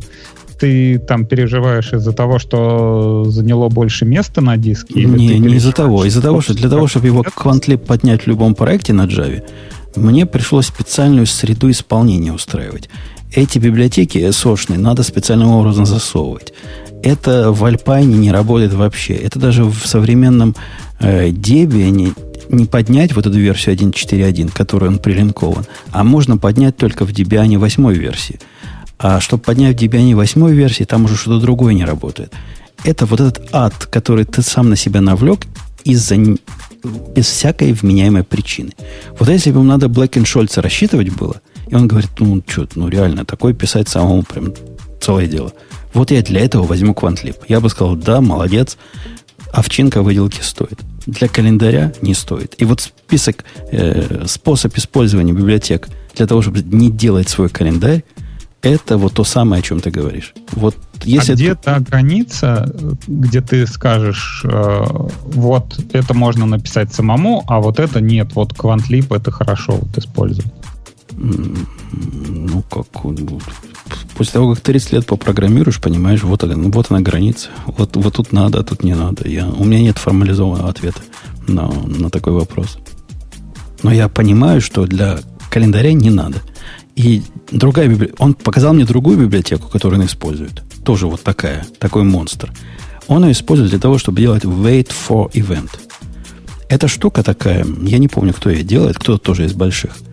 Она умеет ждать окончания чего угодно на свете. Вот вообще всего. Она вся с плагинами. Подключаешь плагин, она умеет ждать окончания какого-то события, ну, вот, например, в Монге. Или в, в, в MySQL. Или на S3. Или еще на чем-то. Событие любое оно умеет ждать. Вот для этого люди тоже пишут специальные библиотеки и подключают их к своим проектам чтобы вот такого не писать. Ему не надо всего ждать. Ему надо ждать, пока файлик появился где-то. Ну, он же не может. Э, это же проблема и там, упаковки языка программирования не может э, разделить там на маленькое количество модулей, которые можно сами по себе использовать. Приходится. Так для этого не надо модули. Это, это, это же вам не, не нот какой-то мир, где на э, левый отступ тебе надо 33 модуля. Когда тебе надо ждать, пока появится файл, возьми, засучи руки, напиши такой цикл, в котором проверишь, делаешь стат файлу, вернула error not found, типа нету файла. Вот такой сложный программистская задача. А вот это желание не писать код, нет, он будет его прилинковывать два дня. Будет заставлять меня делать вот эти CI заточки, чтобы прилинковывалось, а, вместо того, чтобы написать две строки. Зла на вас не хватает на бездельника. Ну, потому что ты, ты сейчас, тебе это кажется, что вот там, а вот э, календарик, да, посмотреть, что дата больше там пяти, да, но оказалось, что там надо еще и праздники считать, оказалось, что там надо еще и, и переносить что-то, там оказалось, что еще надо обновить. И в результате получается, вот ты там, если изначально хотел добавить свою функцию какую-то, проверка больше пяти, да, он к тебе потом через неделю приходит, говорит, а мне вот еще вот это вот надо, а мне еще вот это вот надо. И твоя проверка, то, что больше пяти, она разрастается, разрастается, разрастается, и ты времени на поддержку вот, этой, вот этого куска Теорети- больше. Теоретически, значит, теоретически это весомый довод. Практически это довод ничтожный. Потому что не разрастается. Это раз. Во-вторых, как только твоя проверка разрастается до уровня... Вот у меня проверка разрастается, Леша, до уровня... Надо иногда знать, какие дни короткие, какие длинные. Ни один квантлип тебе не скажет, какие дни короткие, какие длинные, потому что это область конкретной такой, либо конкретной биржи, либо конкретного места, либо конкретного набора бирж. Это, это уже, это уже задача не решается вот этой базовой библиотекой. Она уже решается какими-то другими надстройками, которые ты вокруг нее наваяешь. И в конце концов у меня вот эта штука превратилась в сервис, маленький микросервис, который называется э, Market Hours. Он получает запрос, отвечает тебе, когда день начался, когда день закончился, праздник не праздник, выходной не выходной. И вот этот чувак, который до этого использовал QuantLib, теперь спрашивает меня, а как ты там, откуда ты знаешь, когда день короткий? Спрашивает мой, мой сервис, когда день короткий. И QuantLib ему не надо. Ну, опять же, ты все это запихнул там докер какой-то и предоставил интерфейс. То, что ты изначально там, э, не знаю, вы пишете на Java, и интерфейс у вас описан э, в виде джавских интерфейсов, а это не какой-то REST и не какая-то библиотека, ну окей, да, у нас сейчас э, языки не настолько продвинуты, что мы не можем это сразу сделать. Но то, что ты предоставил ему, вернее, предоставил ему сервис вместо его какой-то библиотеки, это оно то же самое и есть. Нет, это, Просто это не вопрос, вопрос. Конечно, я написал компонент, заизолировал его, вынес э, в отдельный свой бизнес-домен. Он теперь занимается бизнесом дат, бизнесом часов, бизнесом market hours. И этот код, который написан нами, а не тот код, который лучше не писать. Еще мне кажется тут вопрос, что это, это было сделано, когда ну, то есть у меня вопрос, почему надо делать прилинковывать какую-то библиотеку, когда еще задача очень проста. Просто потому что, ну, а завтра задача моя станет сложной, а если не станет? Ну, то есть получается, что ты делаешь много чего зазря, там, несколько дней там париться с линковкой, хотя задача пока сейчас очень проста, и ты можешь пойти просто сделать ее сейчас просто, а когда она уже разрастется, изменить ее и сделать какой-то интерфейс, библиотеку или еще что-нибудь. Ну, то есть сделать это э, как бы по запросу, а не заранее для всего, потому что заранее для всего, но это очень такая э, как бы преждевременная будет... оптимизация. Никто потом не будет переписывать, плюс э, нет опять же, вот, этой, вот этого четкого критерия, когда можно переписывать, а когда еще рановато. То же самое там программист прибегает к Компутуну, говорит, что, можно, можно, можно, можно. Потом говорит, нет, Опыт говорит, нет, рано, рано еще. Он такой, ну вот, смотри, смотри. Подожди, то есть я правильно понимаю? Типа у нас критериев нет, поэтому мы всегда будем делать как бы абы что. То есть мы не будем пытаться нет, понять, а, а какие могут быть критерии. Что? Ну, то есть а мы всегда такое? будем, как бы, всегда будем делать, э, как бы, преждевременные оптимизации на все подряд. Но если бы ты жил с такой идеей, то, как бы, ты очень много бы всего делал того, что ты сейчас не делаешь. То есть, как бы, есть какой-то здравый смысл. Понятно, что не у каждого есть внутренний умпутун. Надо жить с этим. Но я просто не подожди, ну, да. у вас какое-то такое понятие, а бы что, да? Вот Жень приводит пример, там, Quantum, либо это библиотека, там, это что-то такое офигенное. Это примерно то же самое, как вот он там выходит на дорогу, видит, там его сын приехал на машине, он ему говорит, ты дурак, ты что, зачем ты машину целую? Можно же четыре колеса взять, вот один мост от этого, и вот на этом доехать, а сверху еще палку при, присобачить и на, за эту палку держаться. Вот офигенно, да, а ты тут на целой машине приехал, что это за херня такая? Так и здесь. А что такое? Ну, Quantum Leap, ну, ну библиотека, ну, она занимает там, она считает что-то дополнительно, но она занимает какое-то место. Ну, а что, он платит за это место на Винчестере, или он за что, что-то, какие-то проблемы доставляет? Я, я же тебе описал ряд проблем, которые прямо конкретно эта библиотека конкретно вызывает, привязывая к конкретной версии. То, что она не умеет паковать, это как бы... Ну, вот это реальность, это реальность конкретно этой библиотеки, которая, на мой взгляд, не, ну, ну, это не мой взгляд, это на любой взгляд, не стоит телодвижений для того, чтобы решить проблему дат в средней полосе России. И мне кажется, аналогия твоя, то есть мы можем сказать, что мне кажется, что Quantum Leap это будет, когда Женин мальчик приедет, э, с, я не знаю, там, с колонной машин из 10 машин, чтобы принести его бренное тело вот в Женин дом.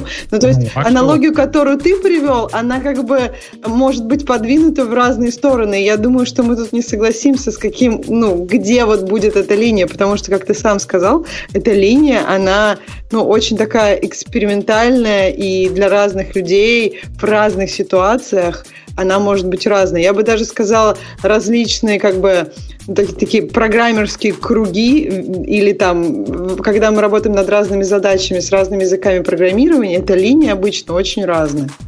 Ксюш, ну вот он приехал, да, на машине, которая там несколько литров, да, при этом мог на какой-нибудь там 100, 100, 100 кубических сантиметров переделки на какой-то. Где вот это критерия, что ой, вот какое-то сверхпотребление, он какую-то такую офигенную машину с каким-то таким большим двигателем, вместо того, чтобы приехать на телеге. Ты с аналогиями нас завел всех уже далеко. А у меня в правилах комментирования на сайте, там даже есть специальный пункт. Если вы можете не использовать аналогии в обсуждении технических вопросов, лучше не используйте, потому что это путь в никуда. У меня стиль такой. Вот, вот ты нас привел в никуда. Давайте выйдем из, из никуда и пойдем к темам наших слушателей. Грей, проснись. Пинг. Я не знаю, как там Грей, но я вот пока, прям отлично на а этом подремал? примере вижу, почему я не слушаю, не слушаю русскоязычные подкасты. Нет, нет, перед сном очень здорово. Но реально можно уснуть. Вот просто не, я не ушли спал, я тему. на самом деле воспользовался возможностью, пошел тут натирать гитары. А, окей. Okay. О, это было полезно. Натер? Возможно, наши да, слушатели... Мне на день рождения подарили просто Какую? полироль. А, полироль подарили, господи. Я думал, гитару подарили. Первая тема в общем, Nginx Unit, который мы уже обсудили, а следующая C++ 11. 17. 17. 17, да. 17. 11, как мы уже обсуждали. Да. 11 и 14, да, 17, я согласна. Э, ну, ок, Бобок, ты по C++ 17 специалист.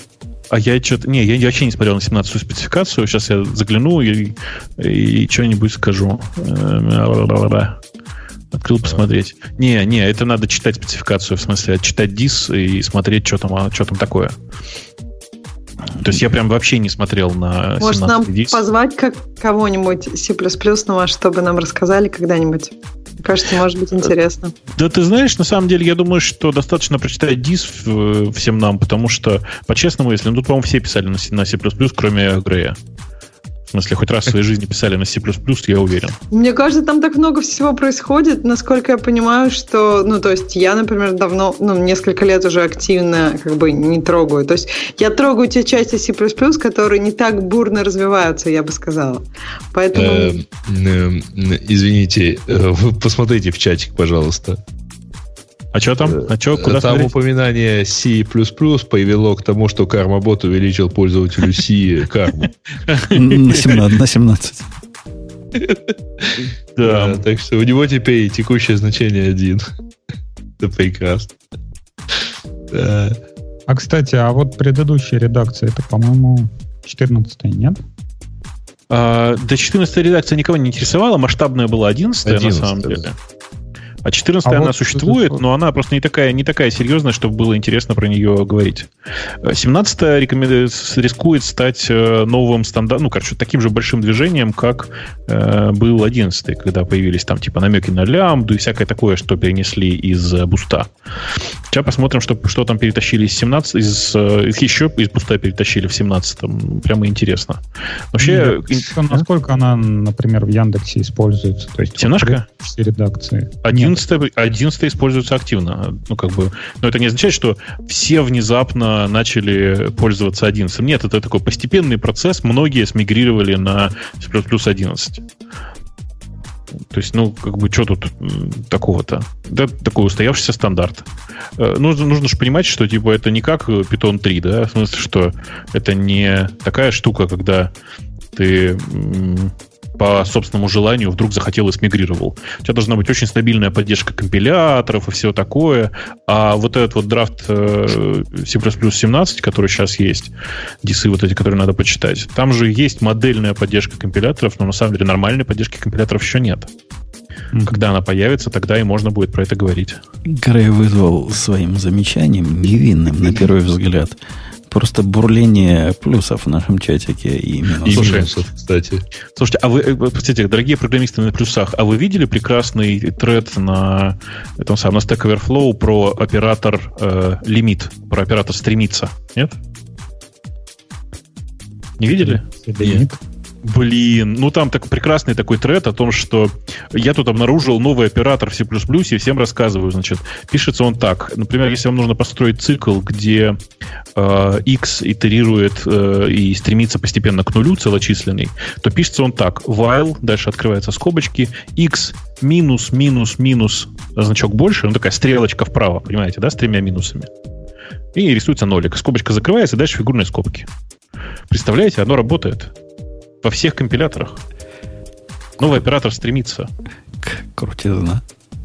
Все, все поняли, как работает. Что-то маловато стремится. Почему это всего три минуса? Ну, потому что так красиво. Очень красивая стрелочка получается.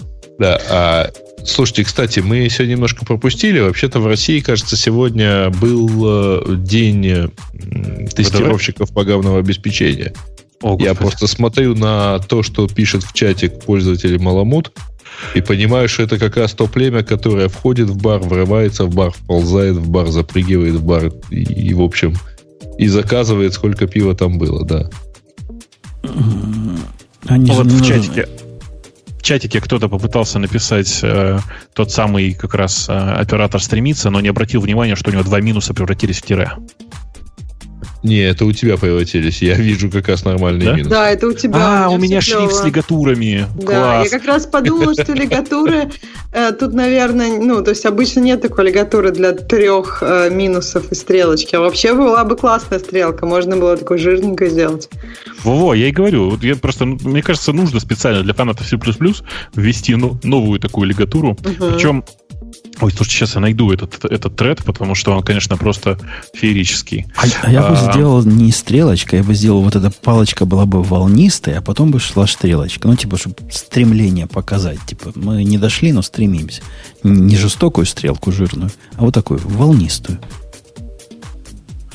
Блин, а как же теперь его найти-то, вы не представляете? Это же невозможно написать 300... Ну, сейчас, ладно, я попробую еще раз. Это отдельный интересный да, квест. Давай, давайте дальше побежим. Да. С плюс-плюса, с Alias все мы уже обсудили. Ось на основе докера. Rancher OS. По-моему, по-моему ничего не новое. Ну, Rancher OS уже сто лет в обед. просто очередная версия вышла. Ну, вот есть такая э, штука. Ну, да. Ага. Ну, так, таких штук много. Такая штука есть у Red Hat, такая штука, подобная штука есть у... У кого есть Курус? Вот Курус. есть Курус. Нет, Курус а, это сама, у Red Hat Atomic. Есть Курус, mm. есть Atomic, есть еще... Такая штука есть у Oracle, по-моему, уже. И Rancher это такой относительно, по-моему, независимый игрок, который вот тоже такую балалайку пилит. Ну, молодцы. Я ничем таким mm-hmm. не пользуюсь.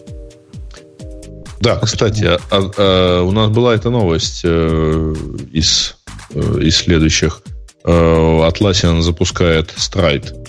Такие, такой аналог Slack, хотя у них в Эдиже уже есть хипчат. Ну, Кто-нибудь смотрел, чем он отличается? А, они, они там объясняют, почему даже. Но как-то туманно. Говорят, э, хипчат крутой, но мы, когда на него смотрели, научились, что на самом деле он не помогает э, людям в работе. Ну, они не прямо говорят, но намекают на это. А слаки ваши, наоборот, мешают. Вот мы хотим объединить лучшее, все, чему мы научились в хипчате, все, что мы подсмотрели в слаке, и все, что другие остальные люди делают – и на картиночках, которые там показывают, э, они пытаются вот такую, такую универсальную модель общения построить. Вот ты общаешься в комнате, прямо из этой комнаты переходишь к человеку, тут же ты по видео ему звонишь, тут же ты какой-то результат э, какой-то работы ему показываешь, потом вы идете вместе где-то программируете, об этом намекает, что можно через эту штуку вместе какие-то дела делать и даже писать код. Из явных и простых плюсов в, это, в этой штуке можно писать в маркдауне, что, в общем, замечательно, потому что в хипчате приходится изучать его собственную магию, ну, как, как все это делать. А, а будет как у нас вот в, в хипчате. В хипчате можно маркдаун писать? Можно, в Slack ты хотел сказать. Нет, мы, мы сейчас в этом не в хипчате, а в гит в гиттере. В гиттере можно а, писать. в гиттере. Ну, в маркдауне. Mm, вот, сейчас напишу. Да? Э, а, а, а, SSS. Болдом написал. Вот видите, болдом. Да, да. можно. Можно. Вы О. оцените, там в чате как раз кто-то кинул ссылку, Хаскел кинул, кинул ссылку на вот этот тред про новый оператор.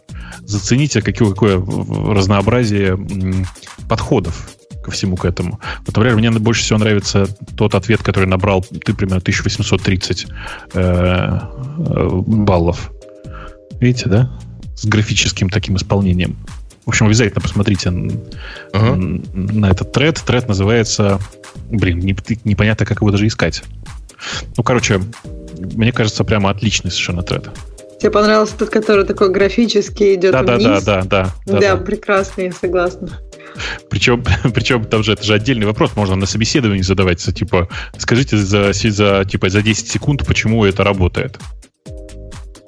Это же mm-hmm. прекрасно просто, Сади... как найти простое объяснение. Нет, а там, кстати, Садилка. ссылочка вон есть на Stack Overflow. Да-да, это в чате кинул кто-то ссылочку на Stack. Overflow, я про это и говорю, что да, отлично совершенно. Посмотрите потом в логах нашего чата примерно по этому времени. Мне кажется, там прям отлично. И, да. Э, возвращаясь к страйду, я спросил HipChat, ну, как платный подписчик, не HipChat, а Atlassian спросил, как Atlassian. платный подписчик сервера хипчата, говорю, а как? Ну, как нам?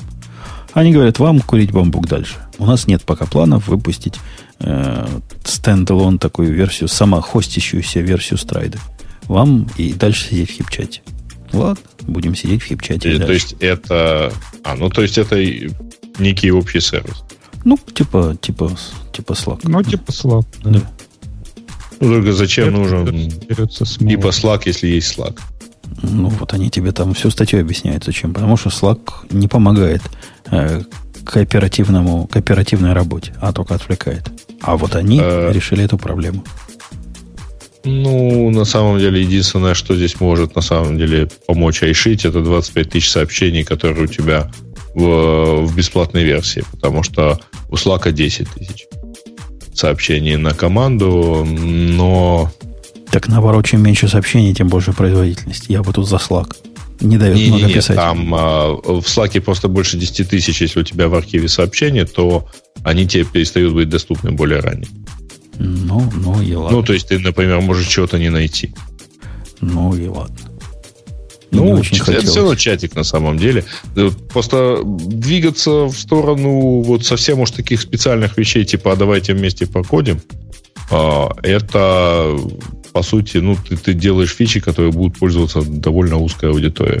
А Slack, в общем... А, а кто пользователь Atlassian? как раз это и есть узкая аудитория. Кто их бомбой, джирой и всем прочим пользуется? Да никто. Нет. Как? А ты разве не, не джира пользователь? Да нет, конечно, мы все, все помним. Вот. Уже давным-давно нет. Слушайте, но вообще вся эта история про давайте вместе покодим напоминает мне анекдот про мужика, которому снился сон, который, в котором был гномик, который приходил к нему и говорил, давай вместе пописаем. А, вот это вот прямо оно. Что-то я пошел смотреть. Да, а... Что-то тут как-то у нас спрашивают, какая у нас аудитория. Аудитория, вы какая у нас? Этому времени, кажется, самая, совсем никакая. Самая лучшая. Так, хакеры-вымогатели взломали более 26 тысяч серверов MongoDB. В ответ на это, это, кстати, не местечковая новость на Хабре, это прямо реально э, такой бурление произошло. И в ответ на это они даже выпустили статью у себя там на MongoDB, где сказали, во-первых, никого апокалипсис не наступило, во-вторых, вы сами тупые козлы. А, а в-третьих, ну, вот вам документация, и курите ее до полного понимания. Ответ какой-то бес, бессмысленный и беспомощный. И так понятно было, для кого они это говорят. Может, для инвесторов это они сказали. Но никак, ничего практического, если пойти, у нас там в темах даже была статья, э, как MongoDB на это ответила.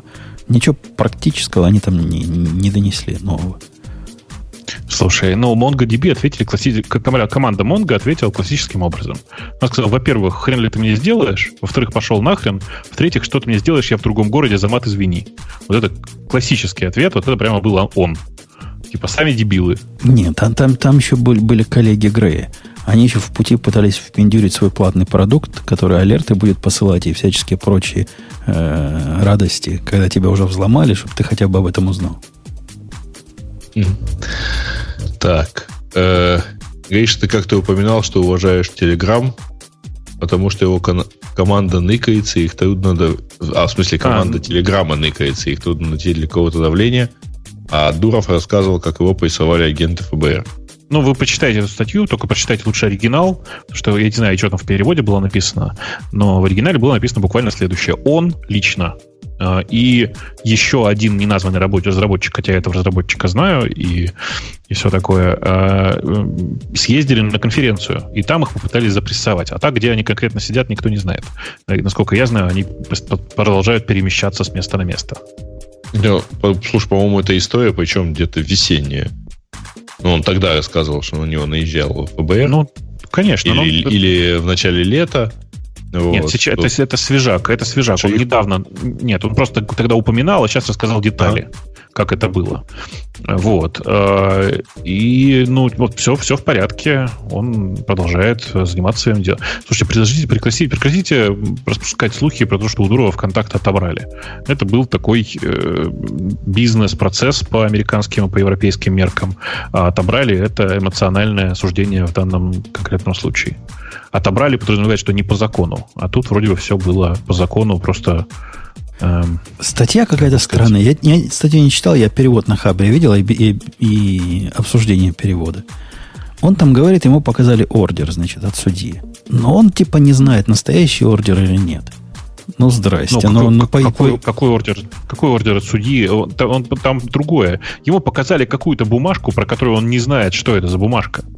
Там бумажка, на которой он, написано, я а понимаю, давай ты все расскажешь. Да, но он же не, не пальцем делал, он не вчера родился. Он там все правильно, в, в оригинале, по-моему, написано, или где-то в объяснениях, что мы, мол, передали это юристам. А когда читаешь э, выжимку на хабре, вот показали бумажку и стали прессовать. Ну, пришли к тебе с бумажкой, ну и пошли их подальше, если ты не уверен в, в надежности этой бумажки. Если не, не, не увели в наручниках, значит, бумажка была фальшивая. Ну, так и есть. Ну, ну да. Ну, там, правда, странная тоже логика, что, типа, скорее всего, постановление было не настоящим, поскольку суд США не может... Ну, вообще, суд США считает, что его право экстерриториально.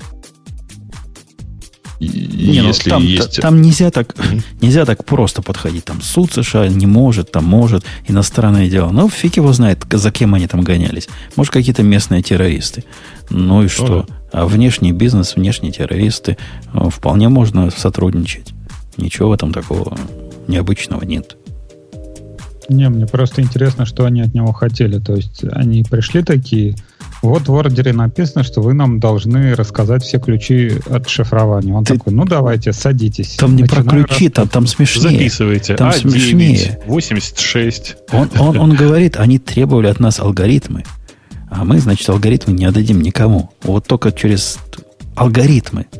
Алгоритмы Карл, шифрование, они скрывают. Так у них вроде как э, в API все описано, все какое они шифрование используют, какие схемы. Ну так надо, надо было продать сразу. Пришло ФБР, попросил алгоритмы, вот дали им ссылочку на, на какой-то там бикрипт или еще чего-то. Идите, мол, изучайте. Ну, да. Странная да. история. Но это да. очень похоже на историю, как с этим, с Роскомнадзором. Орали-орали, сколько они, недели или недели две орали друг на друга. Мы вас добавим в реестр, нет, вы нас не добавите, мы такие крутые. А, а в конце Nokia мы... Не, не, там было немножко иначе. Вам надо добавиться, нет, нам не надо. Ну, мы вас все равно добавим. Ну да. Ну, как-то так, да. В конце не, концов, не, а мы... информацию с сайта, ну окей. Um, спрашивают, э, как покупать акции. Ребят, если вы задаетесь вопросом и не понимаете, как покупать акции разных компаний, вам это не надо.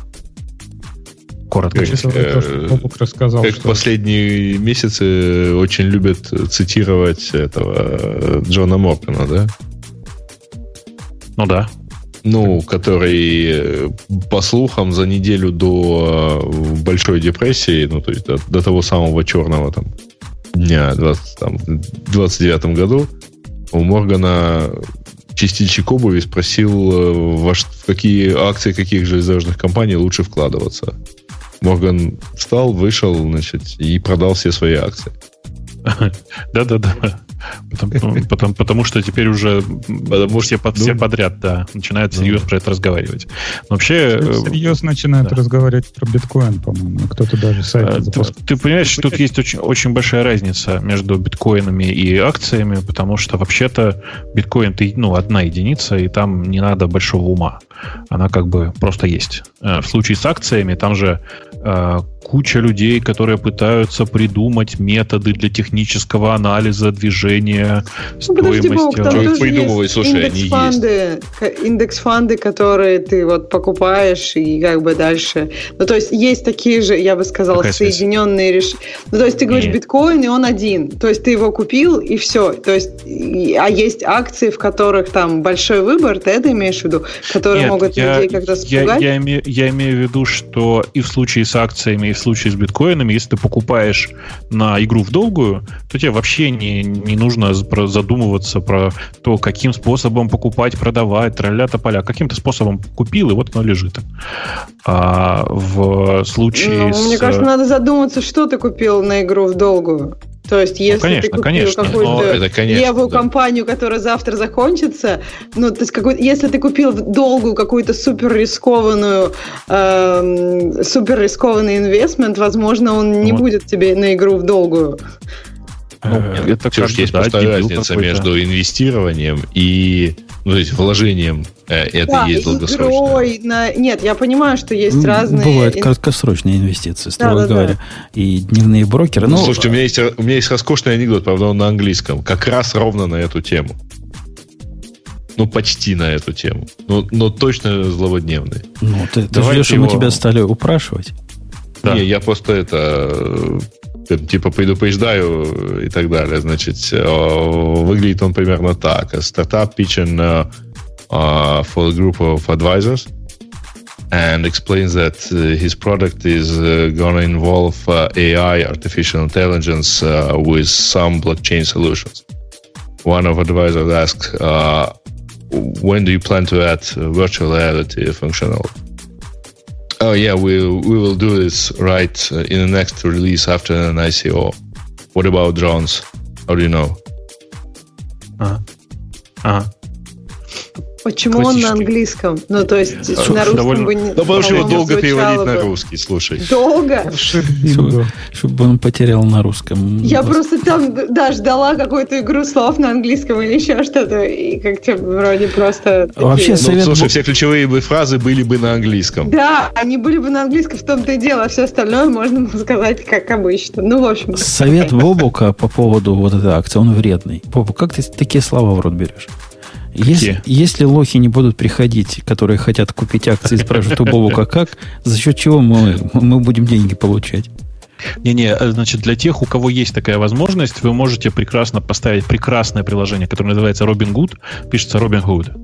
Э, идеальное приложение, которое позволяет вам вообще в легкую с помощью Apple Pay покупать акции, тролля тополя. Оно, правда, к сожалению, требует э, Social Security Number. Кстати, мы зря не поговорили, наверное, об этой феноменальной утечке, но тем не менее. Э, ну, в смысле, у вас вы должны быть жителем США или налоговым резидентом США для того, чтобы хоть что-то в этой программе делать. Но вот есть готовая программа, которая позволяет вам все покупать. С дичайшим, правда, как бы это сказать, с дичайшими накрутками по пути, но если вы э, опытный торгу, торговец, вам же без разницы, что вы покупаете на 10% дороже рынка.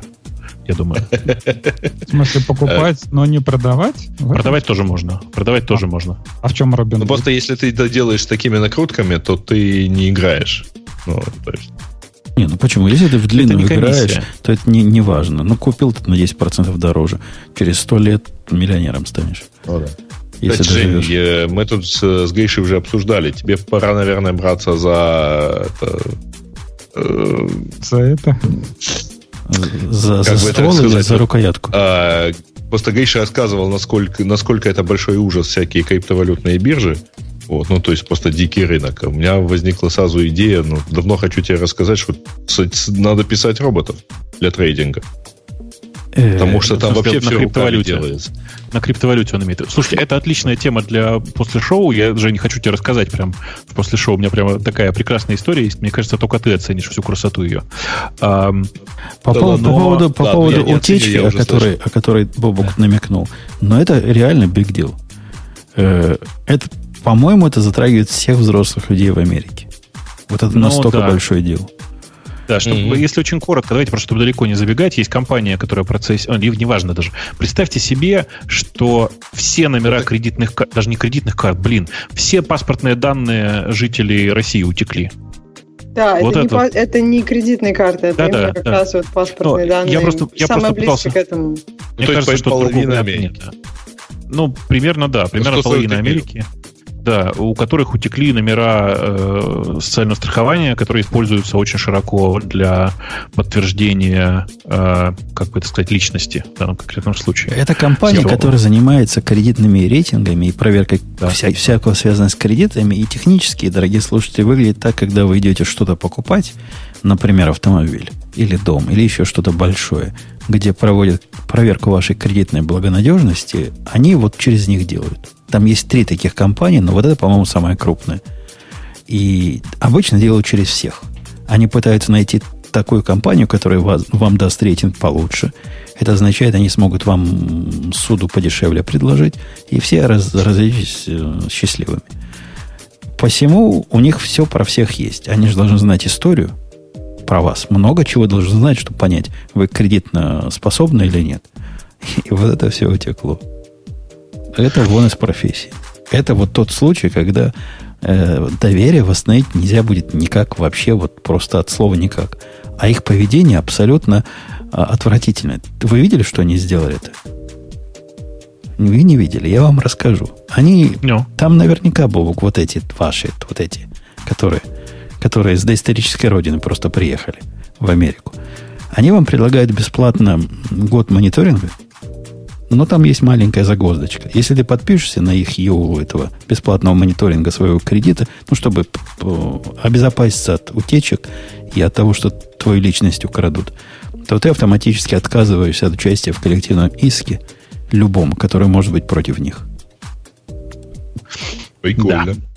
Да. да. Ну, а тему... против них он будет, я думаю какой-то... Уже, ситуации. уже, уже есть. Mm-hmm. Там люди говорят э, от 17 до 50 миллиардов, по-моему, примерный иск коллективный. Ага. Короче, в тему прикольных э, проблем с безопасностью осталась, по-моему, последняя тема, и она прям такая прикольная, я про нее тоже у себя писал. Э, это ребята, которые сделали так называемый Dolphin Attack. Это система, которая позволяет сейчас э, вот как скажу, использует некоторые особенности реализации текст, э, э, speech-to-text системы, SR-систем в современных мобильных телефонах и не мобильных тоже, позволяет сделать так, что например, э, Alexa или Google Now активируются, в них вводятся команды, они их выполняют, и все это на диапазоне выше, чем, человеческое, чем слышит человеческое ухо, то есть с помощью ультразвука. И это, конечно, гигантская совершенно проблема на самом деле, потому что, ну, типа, я могу сейчас э, с легкостью необычайной подойти к э, дому Путуна, зная, что у него есть Alexa, э, приставить Э, очень простое устройство к его окну и заставить сделать так, чтобы Alexa выполнила нужный мне набор команд. Э, и это прямо жесть, как мне кажется. Я прямо был очень удивлен. Я был уверен, что э, микрофон, который стоит в э, Amazon Echo, как минимум, вообще просто срезает напрочь все частоты, которые за пределами человеческого голоса. Он должен был так делать. Но на самом деле этого не происходит. И такая же фигня происходит с почти всеми мобильными. А что То такого есть... Алекса может сделать опасного? Что она вам потом какую-нибудь музыку нехорошую включит или Б- что? Барби купит. А, может, может закупить а, все, что да, надо. Можно купить все, что угодно. Конечно. Да. Но тебе конечно. начнут приходить э, эти письма довольно быстро. Ну, то есть надо купить слушай, сразу что-то очень дорогое. Ну, слушай, давай, давай с другой стороны. Бог с ним, ладно, бог с ним с Алексой. Но вот есть Siri. Ну, Если у тебя в телефоне у всех нормальных сеть... людей она выключена, конечно же. Ну, а то как? есть... Она по умолчанию включена, если я правильно помню. Ну, по, а по, не по умолчанию выключена. Ну, то есть ты можешь сейчас хоть много раз сказать сколько угодно Siri, мой телефон этого не проснется. Но я понимаю, твой, у, у твоего телефона эта функция выключена, повторюсь. Ну, да. У тебя voice activation выключен. Угу. У большинства людей он включен в ситуации, когда телефон включен в зарядку. То есть, например, если ты лежишь дома и спишь, и твой телефон включен в зарядку, то Hey Siri у него обычно работает. Это тоже выключается. То есть, э, Нет, мне все, кажется... Ксюша, Ксюша, ну, да. все можно выключить. Вопрос в дефолтах. Да, а, вопрос у, уязвимее, всего, да. уязвимее всего те люди, которые не умеют не ничего выключать. Дефолты. Конечно. Конечно. Нет, так, и, а э, дефолтами да. меняет того 7% человек. Ну, это в лучшем случае 7%. Я думаю, ну, что в данном да. случае даже меньше. Вот, то есть большая часть людей вообще просто не задумываются о том, что у них Siri э, там включен при зарядке. Так ну, вот, ты же э, говори, можешь а с помощью Siri можно сделать Siri. существенно больше, существенно больше гадостей. Ну, типа, я, например, знаю сейчас хороший способ зарабатывать. Заходишь в метро, ну ладно, в метро не, не очень хорошо. Э, подходишь, находишь пробку какую-нибудь, находишь метро громкий ультразвуковой.